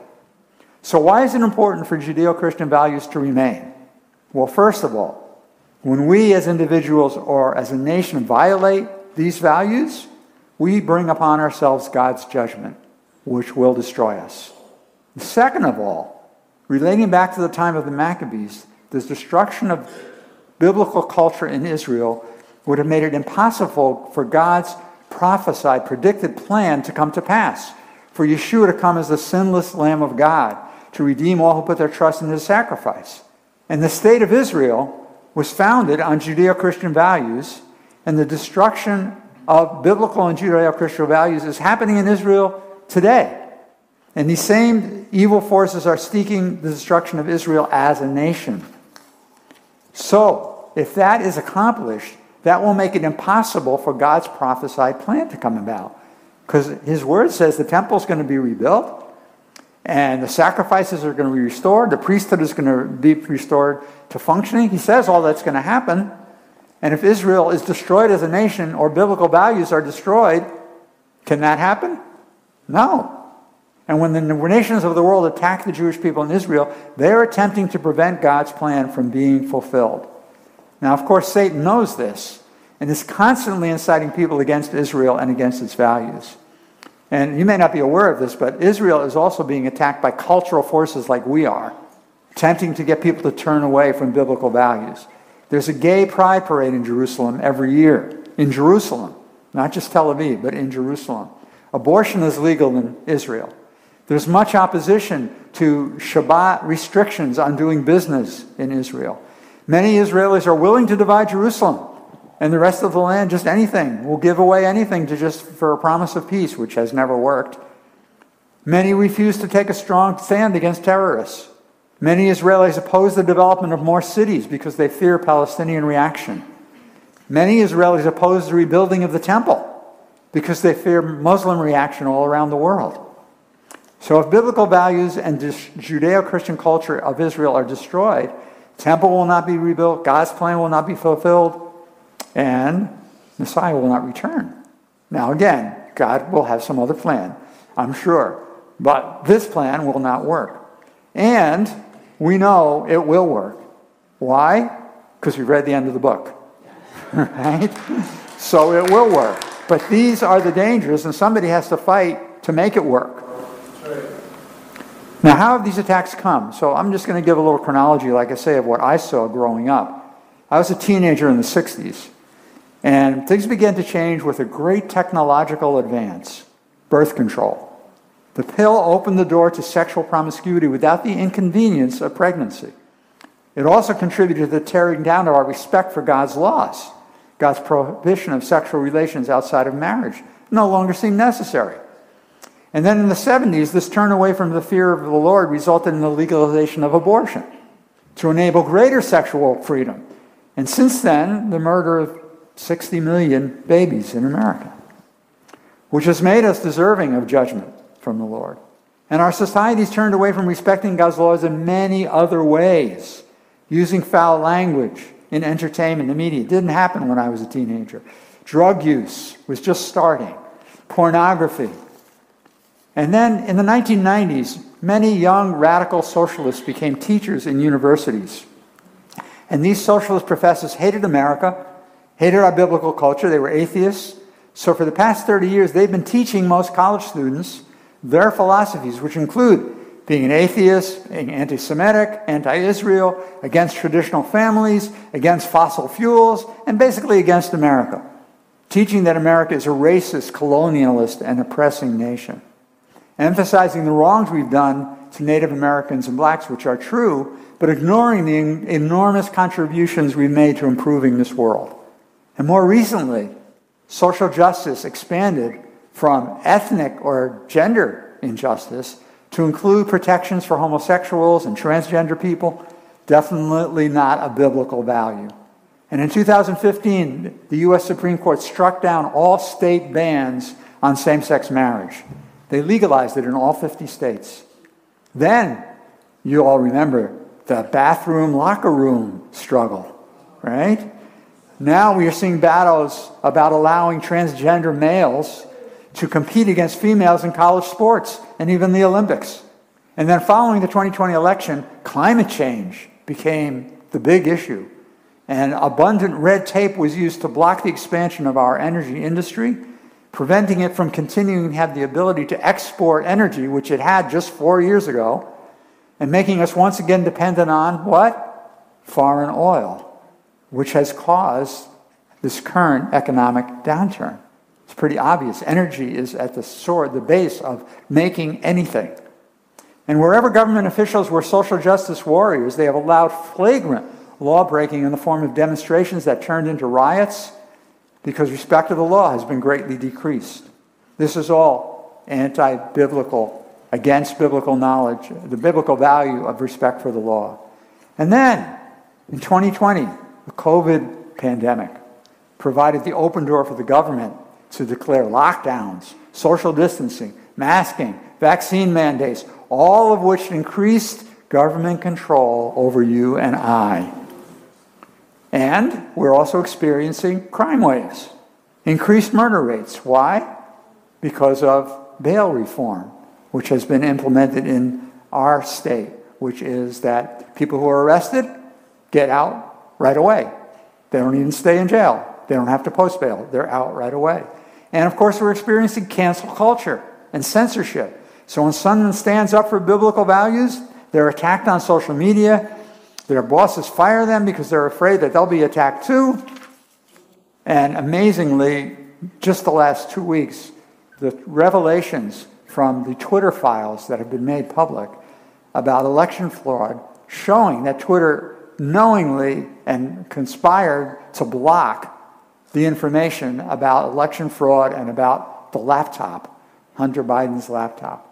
And then we've seen the FBI and the Department of Justice politically weaponized, investigating the possibility of President Trump colluding with Russia for like four years, pressuring social media to block any mention of election fraud or of, of Hunter Biden's laptop.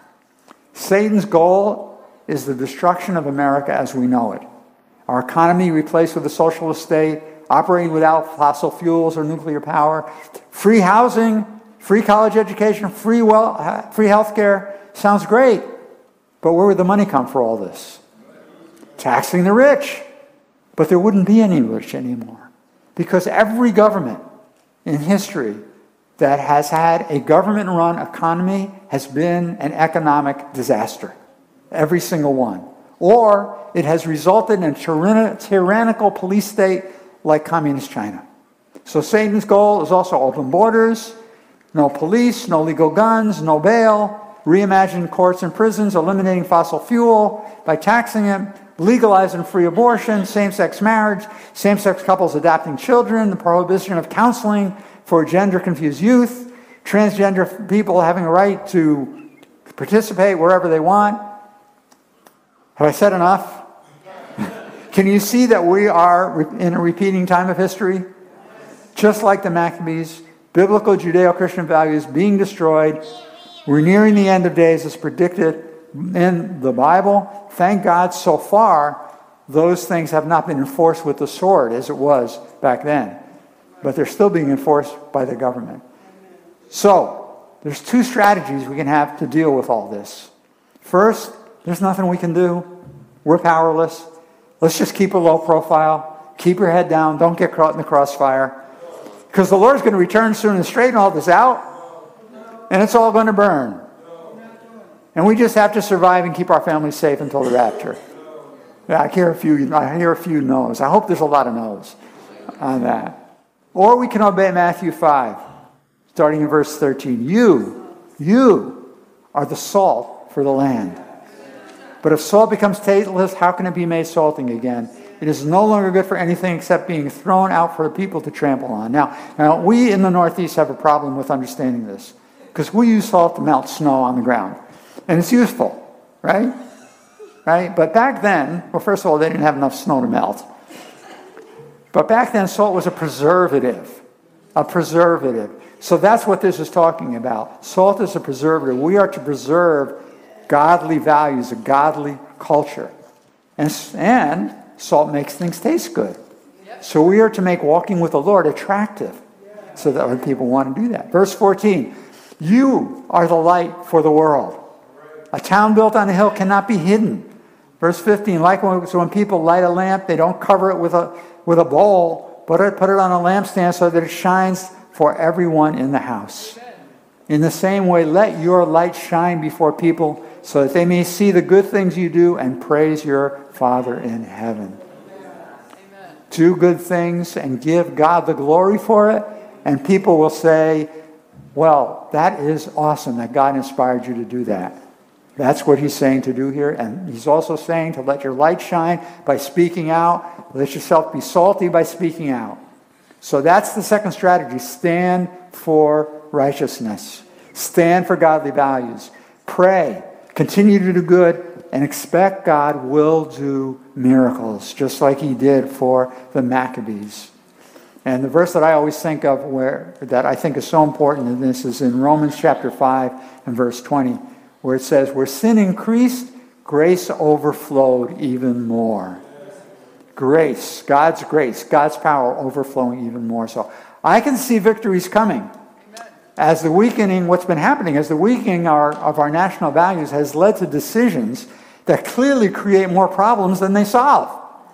Like transgender people having the right to do what they want, men who identify with women can now compete in women's athletics and use women's locker rooms and bathrooms. And result, women are rising up and saying, no, no, our girls have the right to compete against other girls, not against men. And we don't want to walk into locker rooms and have to be confronted with a man changing there. So this is backfire. It's backfire. Demonstration should not be kept under control by the police use of force. Police are, are, are shut down, move back, don't resist. It turns into riots and arson and looting. Police brutality is a problem. Police should be defunded. And what have we seen? The murder rate in cities are skyrocketing. So we need more police. Police are retiring in large numbers, and people are not entering police work. So we're seeing that, that God is answering our prayers by when they implement these things, they, the, the, the, the negative consequences are obvious. Tie the hands of the energy industry, what happens? The price of gasoline goes up to $5. And what happens when gasoline goes up to $5? The price of everything goes up. Because everything is dependent on, on energy. It's, it's just obvious. So we're seeing that it's not all at once, but we need to stand during these times. We need to continue to stand and not give up. Ephesians 6 11. Use all the armor and weaponry that God provides so that you will be able to stand against the deceptive tactics of the adversary.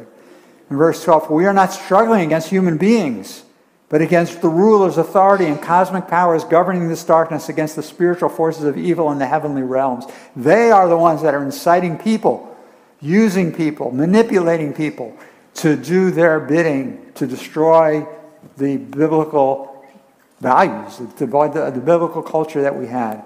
Now, last week, Rabbi David talked about standing firm, meaning prepare yourself for the battle So when the battle comes, you can actually do something effective. Prepare how? Through knowing the word, through prayer, through worship. Be ready when the battle comes. Be ready to speak out. Prepare by putting on the spiritual armor and the weapons God, God supplies. Know the truth. Know what I just shared with you about how our biblical values are based on Scripture. So when people start talking about, oh, it shouldn't be that way, you can say, well, here's what the Bible says. Especially when it's other believers, because there are many who are going that route. In faith, stand and believe that we will have victory by proclaiming God's word, God's word, and stand in prayer at all times, persistently. Be encouraged. Keep up the good fight in the Spirit, in prayer and intercession, and let your light shine. Stay salty. Sign petitions, write letters, talk to other people.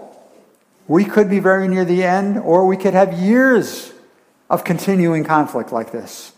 We are not called to surrender, but to continue to stand for righteousness. Amen?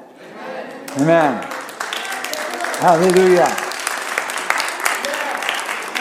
Just agree with me in prayer. Father, we thank you for the Maccabees. We thank you for their courage, their dedication, to give them victory and to preserve the Jewish people for the coming of the Messiah and for doing what was needed so Messiah could come. And we thank you that they also preserved what you put in your word of how the Jewish people were supposed to live.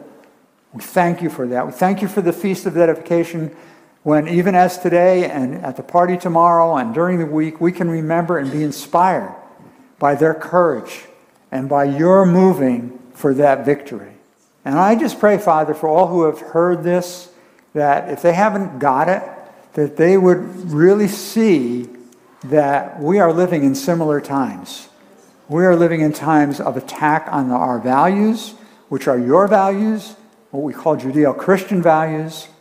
And we just repent right now of our own apathy toward this and our own ignorance, and we repent for our nation because many in our nation, we, we repent for the church which has many parts of it have given in and said, oh, oh, we'll go along with that. We'll go along with that. We repent for them, Father. We repent. We ask your forgiveness and we ask for a turn. We ask for courage, the courage of the Maccabees to stand up for biblical values. And then, Father, help us to teach our children because this may go on way beyond our lifetimes. And our children may be the ones that have to stand. Help us to teach our children godly ways when the world is shouting the opposite at them all the time through the internet and through every media source. It's shouting the opposite. And Father, we pray for those who have gone along, people who are promoting these ungodly values. We pray for the light of the truth to break through. We bind the deceiving spirits that are manipulating them and causing them to turn away, especially if they proclaim to be believers, Father. We bind that power. We bind that power. We pray for the revelation of your word upon them in the name of Yeshua.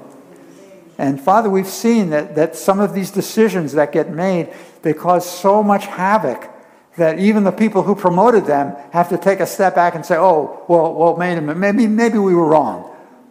So we pray for that breakthrough, Father, in all these different areas, in the area of criminal criminal justice, in the area of the borders, in the area of energy, in the area of uh, sexuality, all of these areas where they've made these decisions and they're backfiring. We pray for that wake up amongst them to see that this is not going to work, that this cannot go on this way. And we pray you bring them to repentance. And we ask, Lord, that you show us where and how and when to stand for righteousness, how to let our light shine, how to be salty, how to do good works, so those who oppose you will praise their Father in heaven. In Yeshua's name. Amen. Amen. Thank you, Lord. Stay tuned to Solace Radio.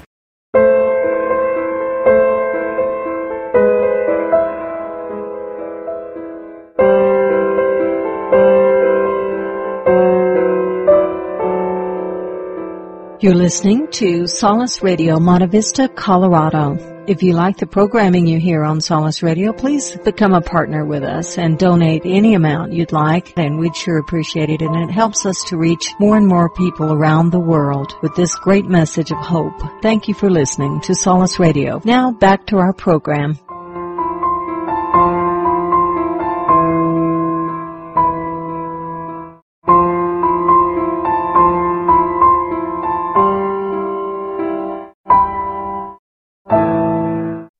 We are continuing our series in the book of Luke today. We're in Luke chapter 3, and I, took, bit off a pretty big chunk. We're going to do chapter 3, verses 7 through 22. So I hope you brought your lunch, because we'll be here a while. If you did bring your lunch and you brought brisket, please feel free to share. I just wish there would have been one of those miracles, you know, the loaves of bread and the brisket with Yeshua. Because fish, I don't know. Anyways, we are in the book of Luke, and let me just give you a, a quick recap. We, we covered the first six verses right before Pesach. So let me give you kind of like the who, what, where, when uh, brief description. We're in the 15th year of Tiberius, as you can find in Luke chapter 3. So we're somewhere between the year 26 and 29 uh, CE of the Common Era who the Word of God came to John. That's how the, this, this chapter opens up. What's going on? John went through the whole Jordan region proclaiming an immersion involving turning, God from, turning to God from sin. One commentator's uh, uh, comments are this The immersion John was proclaiming addressed moral impurity, not ritual impurity. Moral impurity occurs because of bad choices that bad people that people make. No ritual washing can remove moral impurity. In other words, a bath cannot take away the sins of stealing and gossip. Does that make sense?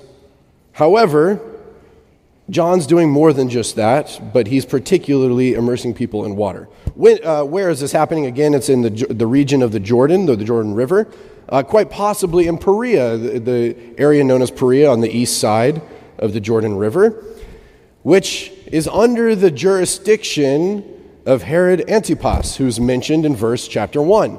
Verse chapter 1. Chapter 3, verse 1.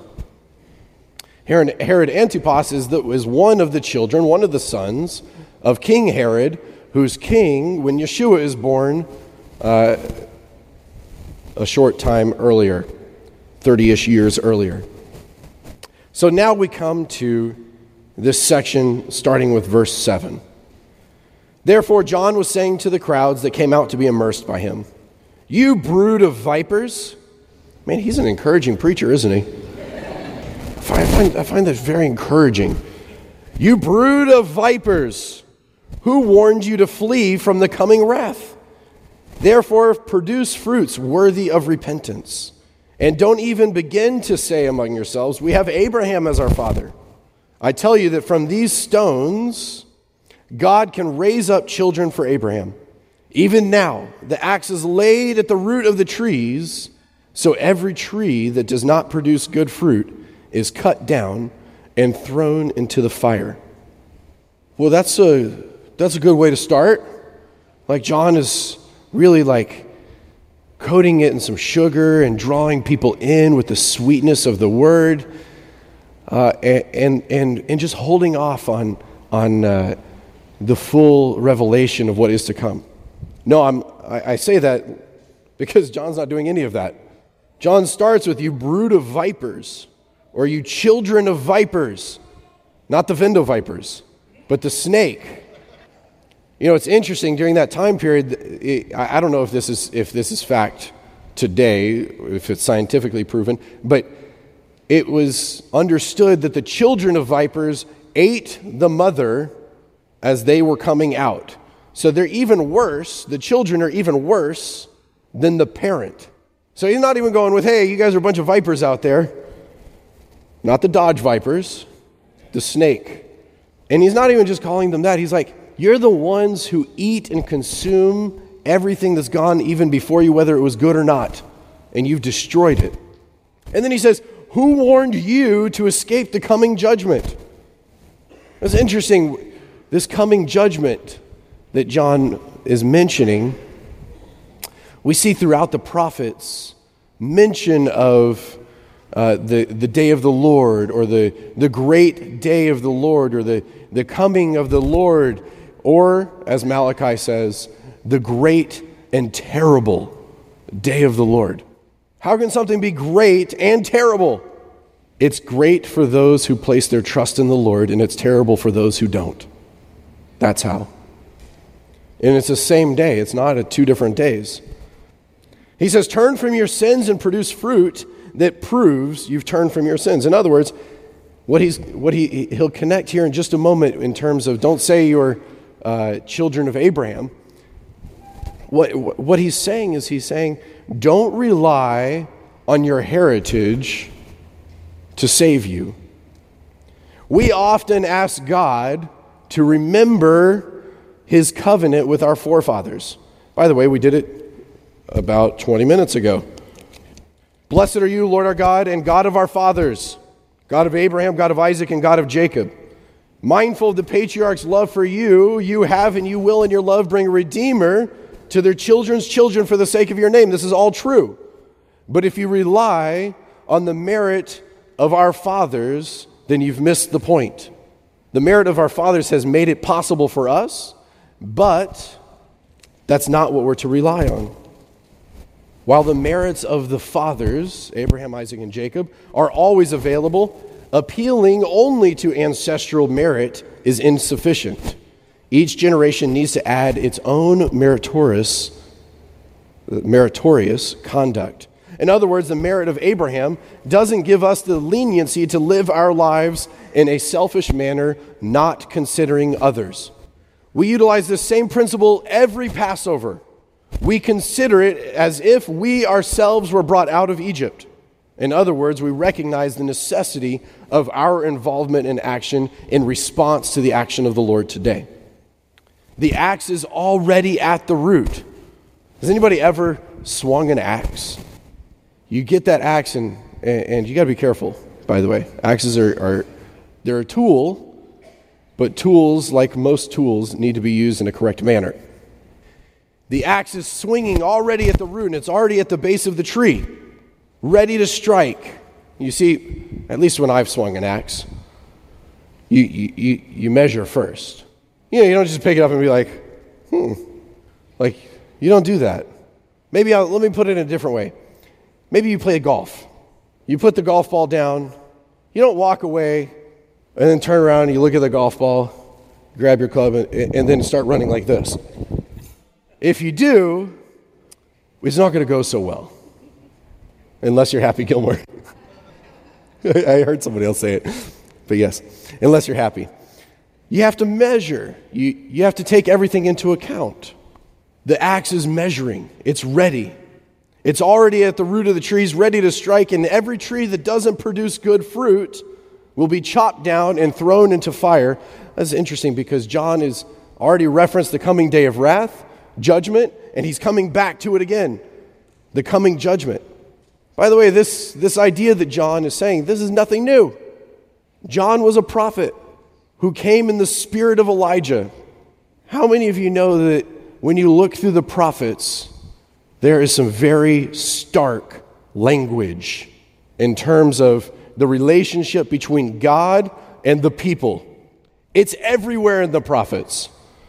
You, you read about trees getting chopped down, you read about taking wives, uh, taking a, a, forbidden wife and having children, and, and then her cheating on him and, and relating her cheating as the people of Israel cheating on God.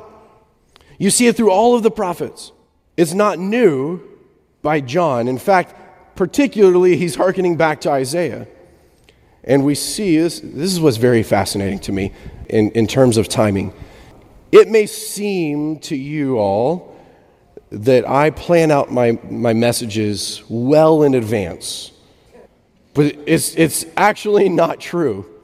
So if there's things that seem like a coincidence that they coincide on a particular day, well, I just am going to tell you I don't believe in coincidence. uh, and I didn't orchestrate that. So, what's interesting is this Haftorah portion that's, that John is referencing is actually the Haftorah portion for our Torah portion that we read last Shabbat. And it goes like this Behold, the Lord, Adonai Tzavaot, will lop off the branches with terror. Is Isaiah chapter 10. So the tall ones will be cut down, and the lofty ones laid low. Yes, he will hack down the thickets of the forest with iron, and Lebanon with its majesty will fall. And then the following two verses in Isaiah chapter 11 will uh, uh, address the coming of the Messiah. Then, so imagine the, the, the tree has been lopped down. So what's left? A stump. Then, this is what Isaiah says, then a shoot will come forth out of the stem of Jesse. You know, you can imagine, I don't know, I don't know if you've ever had this experience, but I've cut a few trees down in my yard before. And some of those trees are, are rather irritating. Because if you don't take one of those grinders to it and you just leave it, a tree will grow out of the tree. I say it's irritating in my lawn. It's, it's a blessing in the scripture because that's what's happened. The tree is gone and there's a stump. And a shoot will come forth out of the stem of Jesse, and a branch will bear fruit out of his roots. And the Spirit of the Lord will rest upon him the Spirit of wisdom and insight, the Spirit of counsel and might, the Spirit of knowledge and of the fear of the Lord. You see, John references those first two verses, but how often have I mentioned to you when you see in Scripture you see a particular reference, to go back and look at it, but don't stop reading where it's referenced because there's more in the passage that's being invoked. It's like, I, I say this probably once a month, it's like when I pray, I start my prayer with Avinu Shabbat which is our Father in heaven, which is followed by Hallowed be your name. When I start it, it should kick the rest into your brain. In fact, if you go, uh, it's, it's such an amazing thing. But if you go to Ethiopia, and I'm sure this is other places as well, but I've experienced it in Ethiopia. If you go to Ethiopia and you're in a, uh, in a, in a setting where there's praise and worship going on, the, the worship leader doesn't sing everything. The worship leader calls out the first two lines, and then the crowd goes. And when the crowd comes to the end of the line, then the worship leader calls out the next two line, the, the next two words. And it starts the line and the crowd finishes. And, and actually, if you ever get a chance to do it, to, to be in that moment, I'll say in Ethiopia because that's what I've experienced. It was an amazing, it's an amazing experience. So John is talking about these branches that are lopped off, and then a shoot will come forth, and the Spirit of the Lord will come and rest upon the shoot, the tzemach. This is the, in, in, in, some, in some Jewish thought, this is another name for the Messiah, otherwise known as the branch. A shoot will come forth, a branch will bear fruit out of his roots, and the Spirit of the Lord will rest upon him. You see, the Spirit of the Lord will come and rest upon him. This is, this is the following verse to what John is referencing here in Luke chapter 3. I just want you to just tuck that in the back of your mind for a minute, and we'll come back to it. The crowds were asking him, What should we do? You see, John is speaking to crowds, and they respond, What do we do? And he answers them. He says, Whoever has two coats, let him give the one to give uh, to one who has none. And whoever has food, let them do the same. Tax collectors also came to him to be immersed. Teacher, they said to him, What should we do? He said to them, don't take more than you are supposed to. Also, soldiers came to him asking, What should we do? And he said to them, Don't take things from anyone by force. Do not falsely accuse anyone, and be content with your wages. John responds to three different groups here in this passage. So let's we're going to break this down real quick. There's three different groups. The first one is the general, what should we do? This question, by the way, is asked throughout the book of Luke by at least four different groupings of people. So, what, what Luke, as an author, is doing is preparing us for everything else that's going to come later in the book. Two of, the, two of those groups are, are here immediately tax collectors and soldiers. And then we find later a lawyer and then Uh, finally a ruler. In answering these inquiries about what should be done, done John answers in a pragmatic way. pointing them to their jobs and their personal relationships. True repentance is a matter of the heart and results in change in everyday behavior. That is the why the word do is repeated throughout this text multiple times. If you have an extra coat, share it with someone who has none. Whoever has food should do the same. It seems, uh, to me, it seems like common sense. Maybe that's the word I'm looking for. But apparently, I don't know if you guys realize this, common sense is actually not quite so common. It should be just called wise sense because not so many people have it. So it's why we get to these, what I, I, when I say common sense, I, I, I think of simple teachings. Uh, but apparently, simple teachings haven't been taught everywhere. So let me just break it down for you. If you have, share with others. Yeah? Make sense? If you have, share with others. Be ready to share your extras with someone else. You know, maybe unless it's your like food plate and you're like, I'm sick right now. Like, maybe don't share that. But if you have, share with others. So we start with the general group, and then Luke moves us to the tax collectors. The tax collectors, they say, What should we do? Now, let me give you a little context about tax collectors. Today is April 30th. We are less than two weeks post tax collector season. How many of you guys, lo- April 15th is like your favorite day of the, of the year? Or 18th, depends on, anyways. I found out that there's a variation this year. April 15th is like the best day in the world. It's tax season. It's the, it's the time of year when I get to give my money to the government. I get to. Yes, please, everyone laugh because we don't get to, they just take it. Like, it's not an option. But the tax collectors, maybe not so much now. At least, you know, I have a, a CPA who's an honest CPA and helps me through everything. And so I haven't actually met the personal tax collector yet. Tax collectors in that time period were middlemen.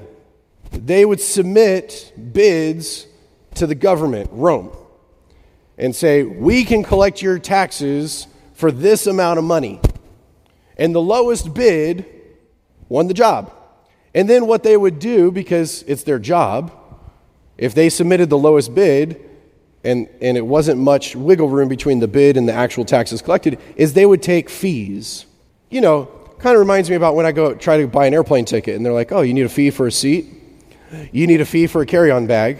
You need a fee for a, check bag? You need a fee for the air that you're going to breathe? Oh, and, and if the oxygen masks drop and you use it, that's a double fee. I'm just joking about the last two, but if the oxygen masks drop, grab one and uh, you know take care of yourself before you help your small child next to you. I'm just saying, it's a it's a uh, it's a it's a brief that I've done a few times in my life. Anyways, tax collectors, as they are, these are Jewish people, by the way, who are here in this area, in, in Judea, Samaria area. Tax collectors are Jews taking from Jews to pay to Rome. And on top of it, they are taking excess, which actually you can see is against the Torah. And so tax collectors begin to epitomize sin in the, in the Jewish people's eyes. They're regarded as traitors, and they're known for corrupt practices. And this type of sin, stealing from your brother, is actually the very sin that prevents community solidarity. You see, because when I steal from you, what I've done now is I've created a fissure in the community. I've, I've divided, I've split the community. The view of tax collectors was so poor, and we even see this in, in Luke, was so poor that the phrase tax collectors and sinners became common. In other words, they were the same tax collectors and sinners. But what does John tell them? John answers the tax collectors. John says, Collect no more than the government assesses. In other words, his baseline is do no harm, do not take more than what is your due.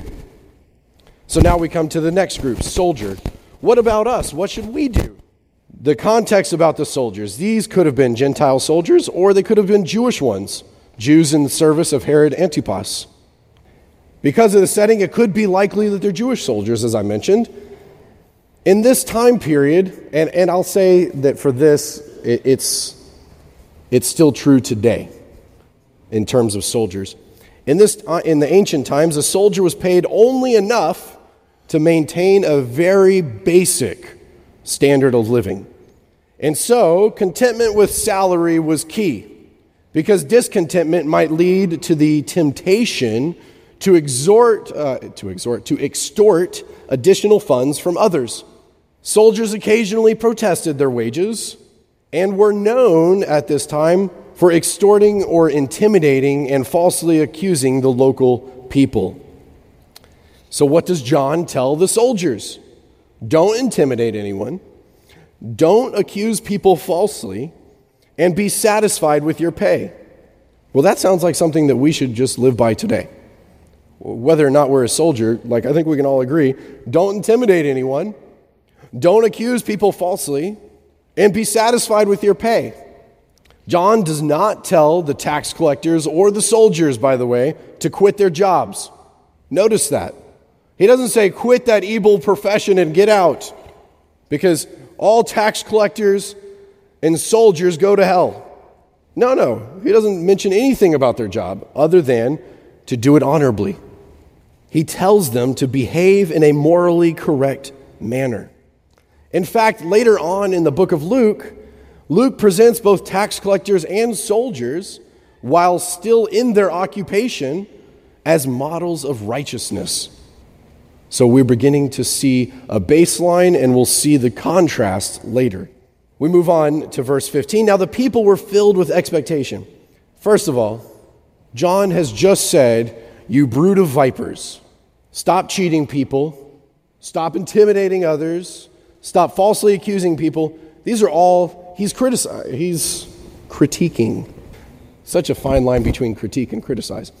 He's critiquing, he's criticizing, he's ruling based upon what he sees them doing.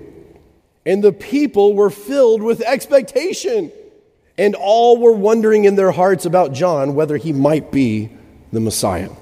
John answered them all, saying, As for me, I immerse you with water, but one is coming who is mightier than I I'm not worthy to untie the strap of his sandals.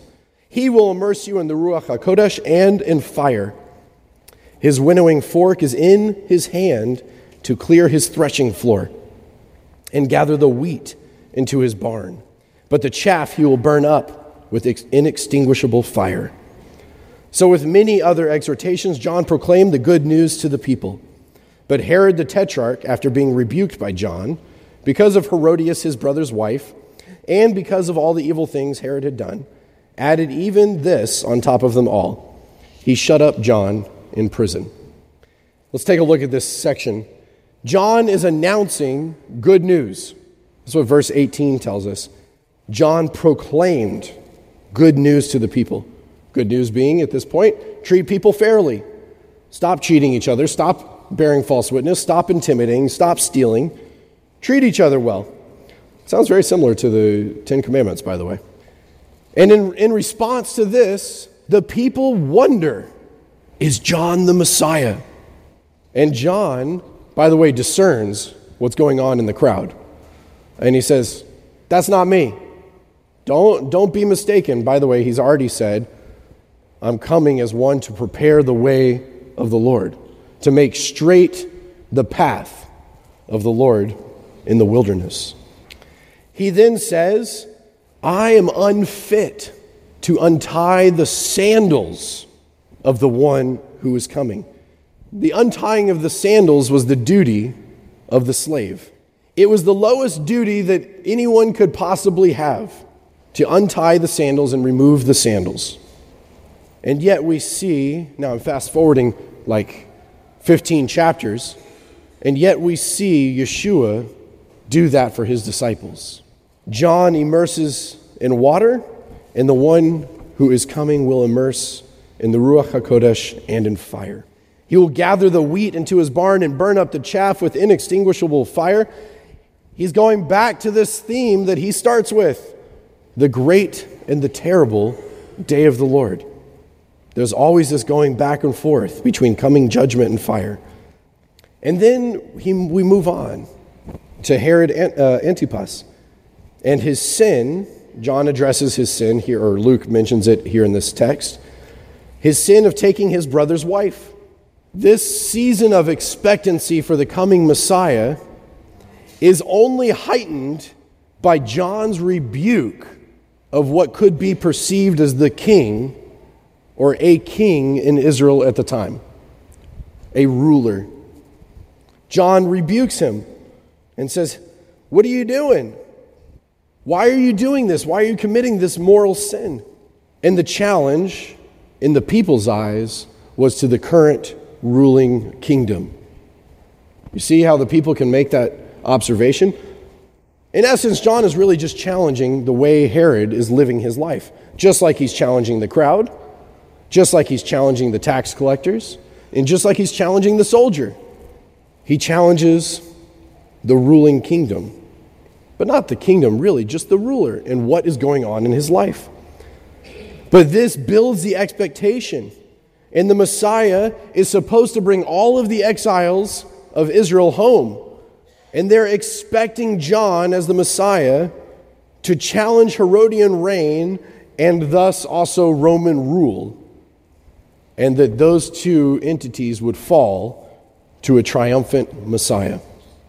But what John is doing is he's challenging the moral disparity, the moral, the lack of more, any morality that's not just in the ruler, it's in the people, it's in the soldiers, it's in the general crowd.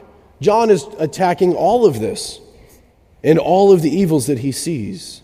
And on account of this rebuke, John is imprisoned by Herod. We find out later that John uh, was beheaded, or maybe that's in, just in another gospel. We, John was later beheaded at the request of Herodias, who is, John's, uh, who is Herod's wife, but also sister in law, who has her daughter dancing in front of Herod, her uncle, and her uncle is pleased at the sight of her dancing in front of him and says, I'll give you up to half the kingdom. By the way, if you go look at the Herod family tree, it's a really uh, convoluted family tree. And he says, I'll give you up to half the kingdom. And she says, Mom, what do I ask for? And she says, Ask for John's head on a platter. And actually, we read that Herod is actually uh, disturbed by that request, though he follows through with it. It's always easy when we see the challenge of the rich and the famous. It's always easy to judge the rich and famous, even today in our society. We can judge celebrities, we can judge the wealthy, we can judge all of those who are in sight all the time. But we judge them because they are consistently and constantly in view of everyone. If you can just take a moment and think if your life was consistently and constantly in view for the world to see, would you be any better than the rich and the famous? I doubt it. I doubt any of us would be any better. We just have less opportunity to be seen. And so we come to this last section. While all the people were being immersed, Yeshua too was immersed. As he was praying, heaven opened up. You know, Cole mentioned this when, when he was talking about heaven opening up and he began to see. As he was praying, heaven opened. The Ruach HaKodesh came down on him in a physical form like a dove. And a voice came from heaven You are my son, whom I love. I am well pleased with you. What's interesting, it says, while all the people were being immersed, Yeshua also was immersed, or Yeshua too was immersed. And Yeshua comes out and he's praying. By the way, Luke is the only author who mentions Luke praying, uh, Yeshua praying. I say that because you'll see the need for prayer throughout the book of Luke. Those times when, you're, when you set yourself off, or Yeshua sets himself off by himself to be alone to pray. Yeshua was praying, seeking the Lord. And we see three things happen as a result heaven is opened reminds me of Revelation chapter 6, when the skies roll back like a scroll and everyone hides their faces in fear behind rocks and caves. They ask the mountains and the rocks to fall in them and hide them from the face of the one sitting on the throne and from the fury of the Lamb. Heaven opens, and the Ruach comes down upon Yeshua in physical form like a dove. And then what we see and what we witness through this gospel, through the, the book of Luke, is a bat kol, which is actually what my dad talked about last week. So let's just review for a minute. A bat kol. It's a heavenly voice that proclaims God's will or divine judgment in a matter, sometimes in a matter of legal dispute. It is considered to be authoritative, mostly. I can think of one really big time when it's not, uh, or at least what's recorded in the Talmud. This Bat Kol is number one of two that Luke records. The second one occurs at the transfiguration of Yeshua with Mo- Moses and Elijah within the hearing of Peter, James, and John. By the way, they have this great reaction. They're like, "Whoa, let's do something! Like, let's build a let's build a sukkah. Like, what can we do?" That's how Luke records the hearing of the Bat Kol in that case. Luke doesn't record any reaction to this Bat Kol, which may indicate, I'm not saying it does, but it may indicate that Yeshua is the only one to hear it. That this was a moment, a private moment of prayer between Yeshua and his Father. What did Yeshua, what did the voice say to Yeshua? It said three things. You are my son whom I love, and I am well pleased with you. This idea of sonship here with Yeshua stands in direct contrast to what we read at the beginning of this chapter, where the people say, Well, what about our father Abraham? You know, we're children of Abraham. This is in direct contrast to that. So, what then does this mean for you and me? How should we then live? That's my question out of this. Number one, do your job. I mean, do what you get paid to do. Do your job, but do it in a manner that is worthy of the Lord. What this, is, what this requires is actually requires quite a bit of us. Maybe some of us can't do it because it requires an honest internal audit of the way we do things and why we do it. Be content with your pay. Well, that's challenging. But my pay is decreasing every day because I can't buy as much now as I could last year. So I've actually had a pay decrease. I don't see anything different in the scripture. Like, I'm not saying don't fight for equitable pay, but be content with what you have. It's not about what you have, but it's about what your attachment is to it. Because if your attachment is to your pay and not to the Lord, then you will never be content. Don't treat others according to what they have and don't have. Both of those happen. Treating others according to what they have or what they don't have. Paul says in the book of Philippians, For whatever circumstance I am in, I have learned to be content. I know what it is to live with humble means, and I know what it is to live in prosperity. In any and every circumstance, I have learned the secret of contentment, both to be filled and to go hungry and not have brisket, to have abundance and to suffer need. You know, and then the following verse is actually the verse that everybody quotes because they want, to, they want God to bless whatever it is that they're doing. But it's the conclusion of this part. You know, I found contentment in being hungry and being full. But in all things, I can accomplish through him. Wait, I just messed that up. False accusations. Don't intimidate others or falsely accuse them. This just seems like a, again, a common sense thing to me, but it's not so common. And it happens every day of every month, of every year, everywhere. The false accusations go around the world happen even here. In fact, I looked up this quote and, and I got two different people to whom it is attributed. But if you tell a big enough lie and you tell it frequently enough, it will be believed. So be careful of the lie which you believe. Sometimes that lie comes from within, by the way. You know, we'll, we'll, we'll talk about this in the next few weeks because we're about to get to chapter 4. But the adversary knows Scripture. Doesn't just know Scripture, he quotes Scripture at Yeshua. He throws Scripture at him often and says, What about that? Huh? The adversary throws Scripture around all the time. But do you know?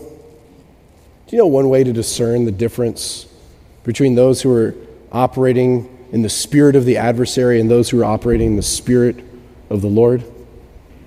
Look to see who is being aggrandized. Who, in other words, is being lifted up? Who is being served? Because the adversary says, I'm going to be like God, but better. You see, God never says, I'm going to be like anybody. He says, I am that which I am. Everything else is subservient. Are we living, you know, the, the crowds at that time were living with great expectation. Are we living with great expectancy of the coming of the Messiah? They lived in a very tumultuous time. They're looking for a Messiah because of the social, the political, the religious upheaval. By the way, what's happening today, here and around the world? A social, a political, a religious upheaval around the world. We are living in tumultuous times today very similar to that which Yeshua experienced.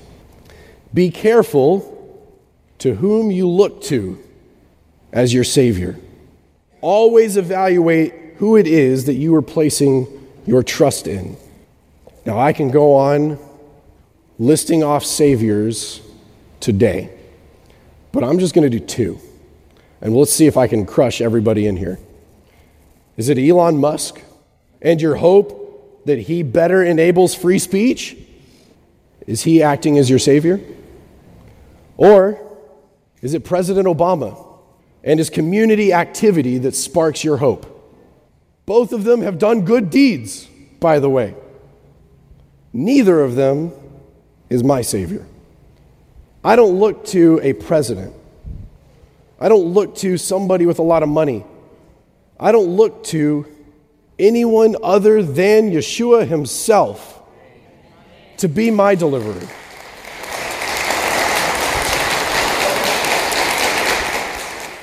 And in fact, I don't look to anyone else not only to be my deliverer, but to be your deliverer either. Because Yeshua is the only one. There is no other, and there never will be. He was, He is, and He will always be our deliverer. Are we following John's examples? Are we pointing people to God's will and to his agent Yeshua? Or are we po- pointing people to ourselves and our causes? Finally, how can we follow in the footsteps of our Messiah? Yeshua submitted himself to his Father. He went into the Jordan River and was immersed. He prayed to the Lord. The heavens opened up. The Ruach descended upon him, and he heard a bat kol from heaven. Do you pray to the Lord? Do you look up and does God respond to you? It may not be an audible bat kol, but do you hear from God? Have you prayed to the Lord today? This is maybe even a better question. Do you need to hear that you are a son or daughter of His? Do you need to hear that He loves you? And do you need to hear that He is well pleased with you? because that's what he tells to Yeshua. And if we are walking in the footsteps of our Messiah, then he'll do the same thing for us. Avinu Shebashamayim, our Father in heaven. Lord, I thank you for this day, for this Shabbat. Lord, I thank you for Yeshua and for John, who served as examples for us. Lord, I pray that you would enable us to better follow Yeshua's example today in our own lives. Lord, we ask that you would turn us to you so that we may return. We bless you, O Lord, in Yeshua's name. Amen. יברכך אדוני וישמרך, יאר אדוני פניו אליך ויחונך. יישא אדוני פניו אליך וישם לך שלום. יישא אדוני פניו אליך וישם לך שלום. בשם ישוע משכנו, in the name of our Messiah Yeshua. Amen. From the San Luis Valley in southern Colorado, this is Solace Radio.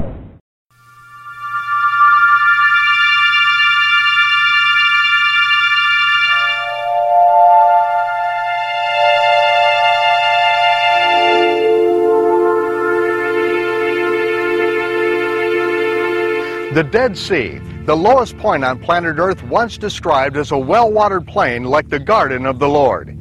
Nearly 4,000 years ago, the crust of the earth split open, and out of its bowels belched fire and brimstone that rained down upon the cities of Sodom, Gomorrah, Admah, and Zeboim. Abraham stood in the door of his tent on the other side of these mountains and watched as the cities and their inhabitants were incinerated in the inferno.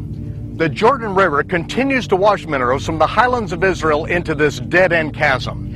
And what appeared to be distant, nondescript rock formations out in the middle of the sun parched Israeli desert turns out to be the ashen remains of the cities of the plain, found still standing and covered with millions of chunks of brimstone. I'm Michael Rood. Prepare for a rude awakening.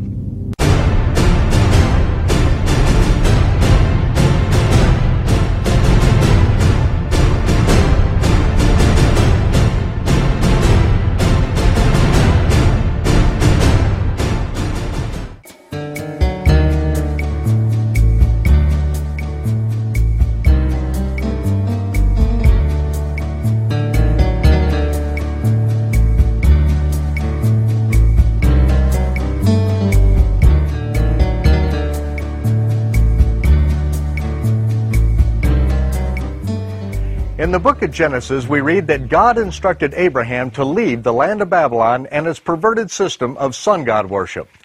The Almighty had already confused the languages and scattered the inhabitants of Babylon to slow down the development of Nimrod's political, economic, and religious world government system. The worship of Nimrod's son, Tammuz, the reincarnated sun god, and the worship of Nimrod's wife, reincarnated as Ishtar, were both fragmented into divergent cults at the Tower of Babel.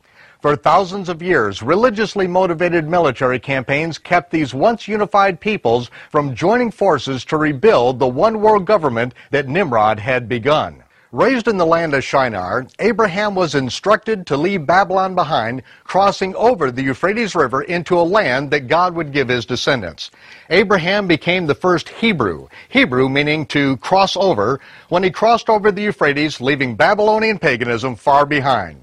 The Hebrew scriptures from Genesis to Revelation clearly define God's intention to purge pagan sun god worship from the land promised Abraham and then from the entire earth. The Creator has determined the purpose of life, and He states emphatically how He does and does not wish to be worshiped.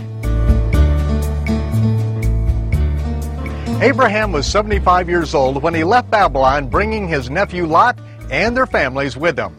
Upon entering the land, Lot joined himself to a prosperous culture that had developed on this then fertile plain. Lot took up residence in the city of Sodom. The prophet Ezekiel said that the sin of Sodom was pride, fullness of bread, and abundance of idleness. She did not strengthen the hand of the poor and needy. They were haughty and committed abominations. Sorry for this rude interruption, but if you want to know how to get on the bad side of the Almighty, search the scriptures for what God calls an abomination. The word abomination is translated from the harshest words in the Hebrew language, toavah and sheketz, and they mean perverted, disgusting, repulsive, sick, putrid, vile. You get the picture. Their self indulgent lifestyle led to a perversion named after the city, sodomy, commonly known today as homosexuality. Abraham was forewarned that the sin of Sodom might have reached the point that divine intervention was required. Two angels who appeared as men left Abraham's tent to see what was transpiring in the city of Sodom. Upon arrival, the angels were welcomed into the home of Lot. But an aroused group of homosexual men demanded that Lot send these strangers out to them so that they could rape them.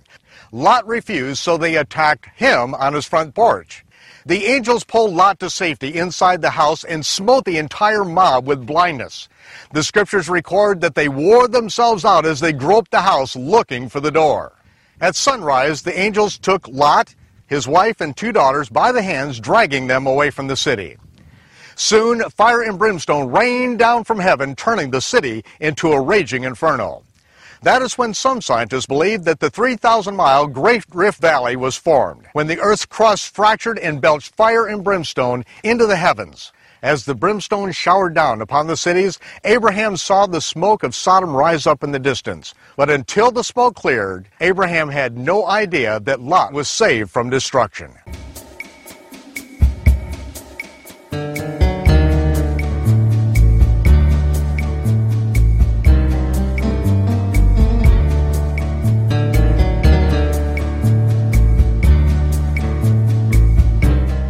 The buildings, streets, and walkways throughout the land of Israel are constructed primarily of what is commonly referred to as Jerusalem stone, like the walls of the ancient city of Jerusalem behind me.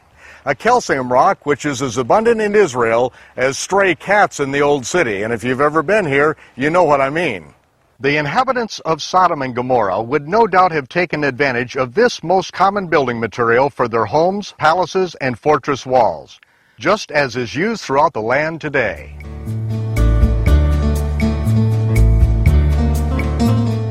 Archaeologists contribute Sodom and Gomorrah's overt wealth to the flourishing vegetation and the commercial value of the asphalt pits found in this once lush valley. Asphalt, oozing from deep in the earth, turns this wadi into a surreal landscape. The builders of the cities on this plain had access to an unlimited supply of asphalt with which to cement their buildings into indestructible fortresses. Indestructible until burning brimstone rained from the sky, igniting the asphalt mortar and turning the city into a furnace. Calcium plus sulfur plus fire yields gypsum ash, and that is exactly what remains of these cities. These structures appear as rock formations from a distance, but those who venture out into this deserted, lion-prowled wasteland soon find their trek to become laborious as they sink ankle deep in this gypsum ash.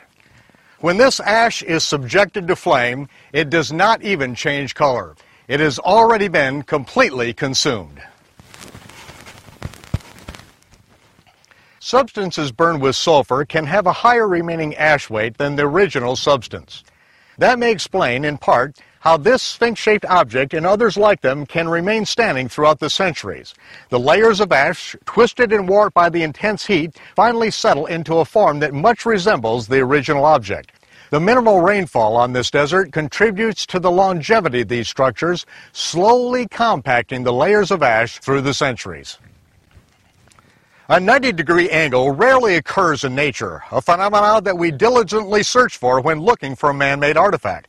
And on this plateau, we observe two identical elongated pyramids, which highlight the grand entry into the temple site here at Gomorrah. They are identical in length, width, height, and angle of incline, an impossible combination for a naturally occurring rock formation. The entire area surrounding Gomorrah is rock. These are the mountains of Judea, and we are standing on the remains of Herod's mountain fortress of Masada. At its base are the stone cordoned encampments of the Roman army that besieged the Jewish zealots who were barricaded on this mountain after the destruction of Jerusalem in 70 of the Common Era. The Romans encamped on the gravel bed of this surrounding plain. But the city of Gomorrah, beyond these encampments, is unique in its structure and composition. Walls, buildings, and temple structures reminiscent of the ancient temples of Babylon are preserved as heavy gypsum ash. Moses referred to the condition of this area by saying, The Lord overthrew Sodom, Gomorrah, Admah, and Zeboim in his anger and wrath. The whole land is brimstone and salt and ashes. It is not sown, nor bears fruit, nor grows any grass.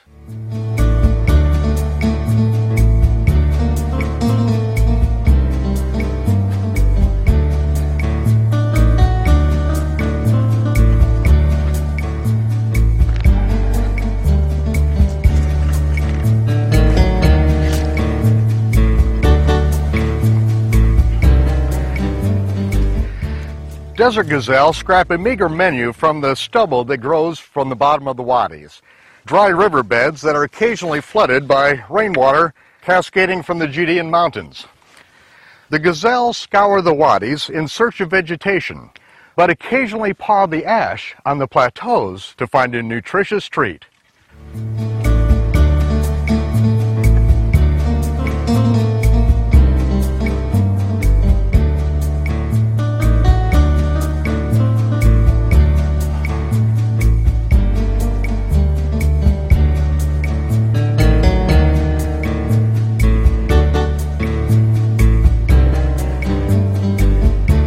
This is a natural mineral salt lick, the salt of which Moses spoke. Mineral salts from the bodies of the incinerated citizens of Sodom and Gomorrah continue to leach to the surface even after 4,000 years. After the atomic bombs were dropped that ended World War II in the Pacific, U.S. military inspectors at Hiroshima found piles of white powder near the blast site. Analysis proved the powder to be the mineral salts of the incinerated individuals who were vaporized in the fireball. All that was left was a pile of salt. That discovery and the salt licks of Sodom and Gomorrah may answer the question what became of Lot's wife. The scriptures indicate she turned back to the doomed city and became not a literal pillar, but in the Hebrew, a memorial of salt. All that's left of her and the entire population is the mineral salts which the desert gazelle now eat. Thank you.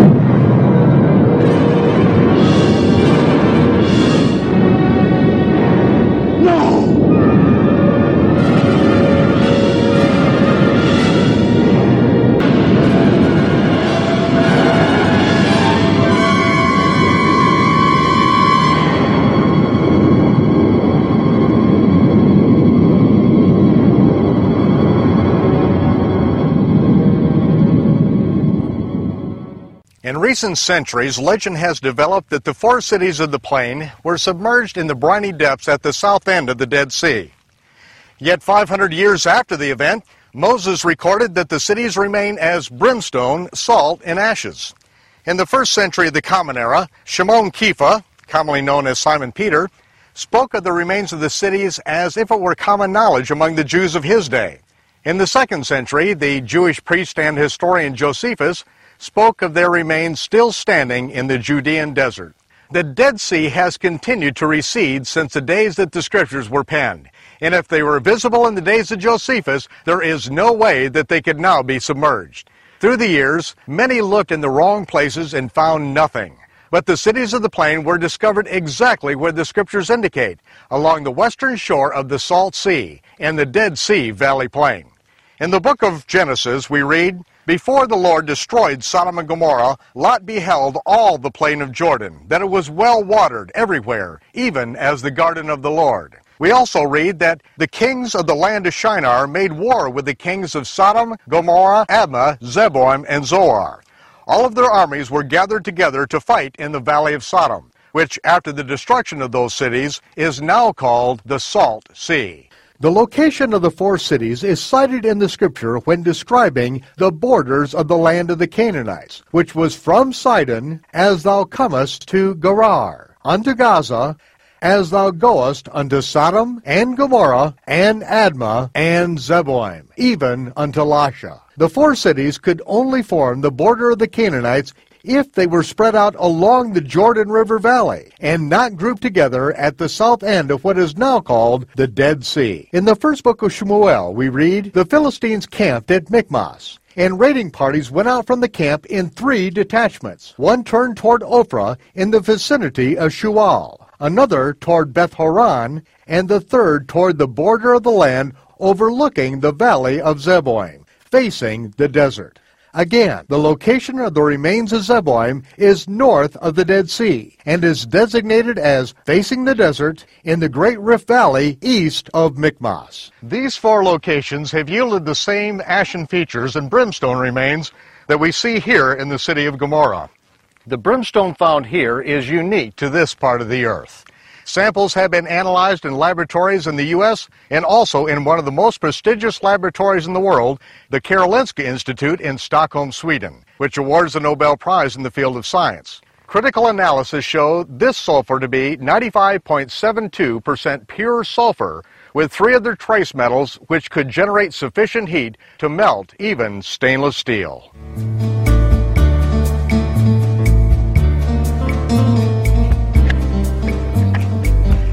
Several years ago, I spent an entire week camped out under the stars here in the city of Gomorrah. I'd heard that an archaeologist in the early 1800s had found this site and reported its location.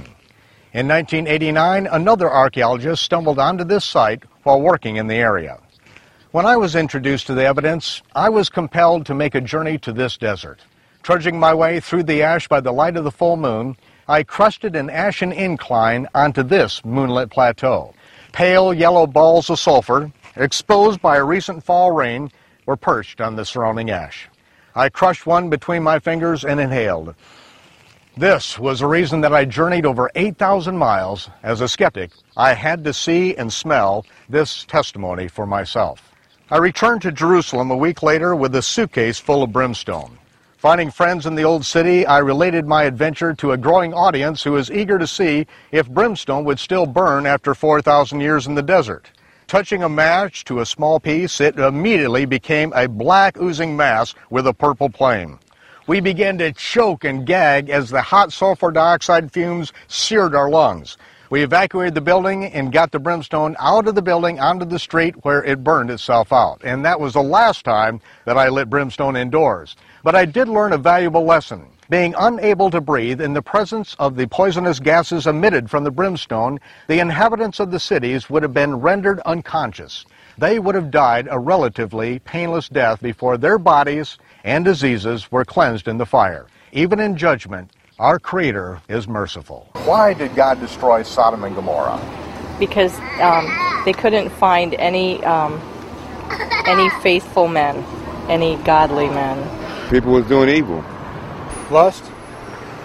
Sinful of lust? The sinfulness of them had reached his nostrils in heaven. Was that right? they sinned in a way that we shouldn't sin. Stealing, hurting each other. I have no idea. Because they were having all those sex orgies, I just told you. You name it. Whatever they had back then. He got angry, sin, disobedient, worship, worshiping other gods.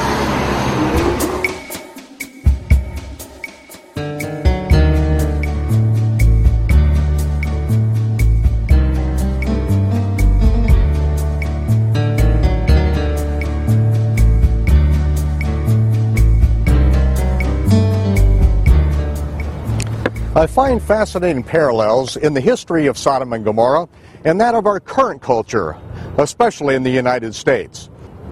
The document, which has become commonly known in America as the Declaration of Independence, recognizes that the Creator has endowed every human being with absolute rights that no civil or religious entity has the right to alienate from the individual. The public school system in the United States was originally established to teach children how to read the Bible so that they could never be stripped of their God given rights. For the past several generations, however, the Department of Re-Education in Washington, D.C. has forced the once independent schools to teach that Life is just the result of millions of years of aberrant chance mutations in a purely mechanical universe, and there is no creator. The nice sterile term for this is evolution. But if there is no creator, then there are no creator given rights upon which our republic was founded. Without God given rights, we are left with only government given rights. And what the government giveth, the government taketh away. If there is no creator, we have neither God given rights nor God given responsibilities. There is no right or wrong. And we, like all animals, are reduced to survival of the fittest. And if it feels good, do it.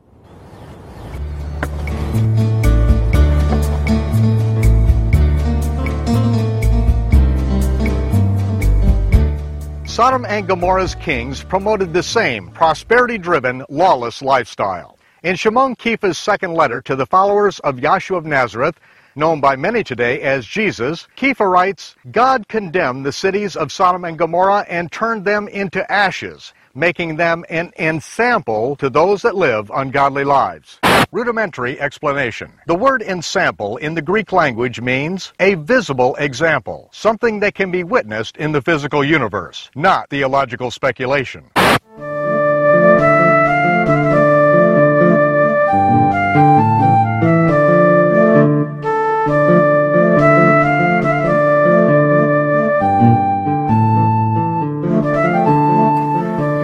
Just as surely as the Almighty does not rain fire and brimstone down on every generation or city in which there's gross wickedness, He has left a testimony in the earth for these last days.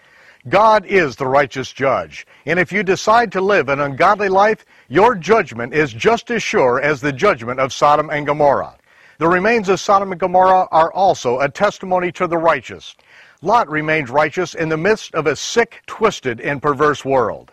God delivered the righteous in the day of his judgment then, and he will deliver the just as he shakes the earth in these last days. Many people have a very negative attitude concerning the judgment of God falling on a nation. Well, it depends on whether you are in the wrong or whether you have been wronged. When one gets his day in court and righteous judgment is handed down from the bench, those who have been wronged celebrate. They have been vindicated and will be compensated. Those who have wronged others are punished. That is righteous judgment. God's judgment on Sodom brought relief to those who were shackled in dungeons until they were abused to death. It ended the rape and murder of other men who had entered into the city expecting to conduct business and then return to their wives and children, only to be defiled mercilessly before being bludgeoned to death. It ended child pornography and sex slave markets. It ended kidnapping and prostitution rings. It ended the murder of babies conceived in the free sex atmosphere of Sodom's singles bars, church dating clubs, and the private studies of lawless clergy. Perhaps it ended the first syphilis and AIDS epidemics that would have wiped out the world before the age of modern medicine. God is the righteous judge, and if you are living a righteous lifestyle, you long for the day that his righteous judgment is released upon the face of the earth.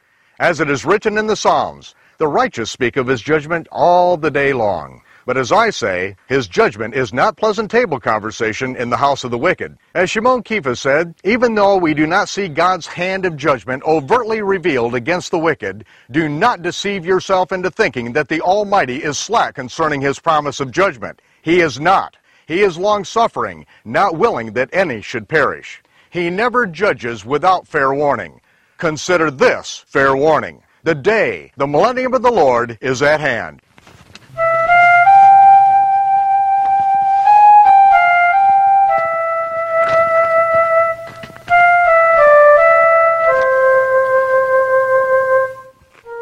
Just as Kefa prophesied, the remains of the cities of Sodom and Gomorrah stand as an ensample, a visible witness in the last days a witness that the Hebrew Scriptures are an accurate historical record of the land and people of which they speak. The ashen remains of those cities are a testimony to those who decide to live an ungodly life. They remind us that the judge, though long suffering, will render a swift and terrible verdict to those who disobey his commandments and do their own thing. This brimstone is an aromatic reminder that the God of Abraham, Yitzhak, and Yaakov is the righteous judge, and that he will deliver the righteous in the day of judgment. I'm Michael Rood. Join us again next time for A Rood Awakening. And I'll see you when the smoke clears.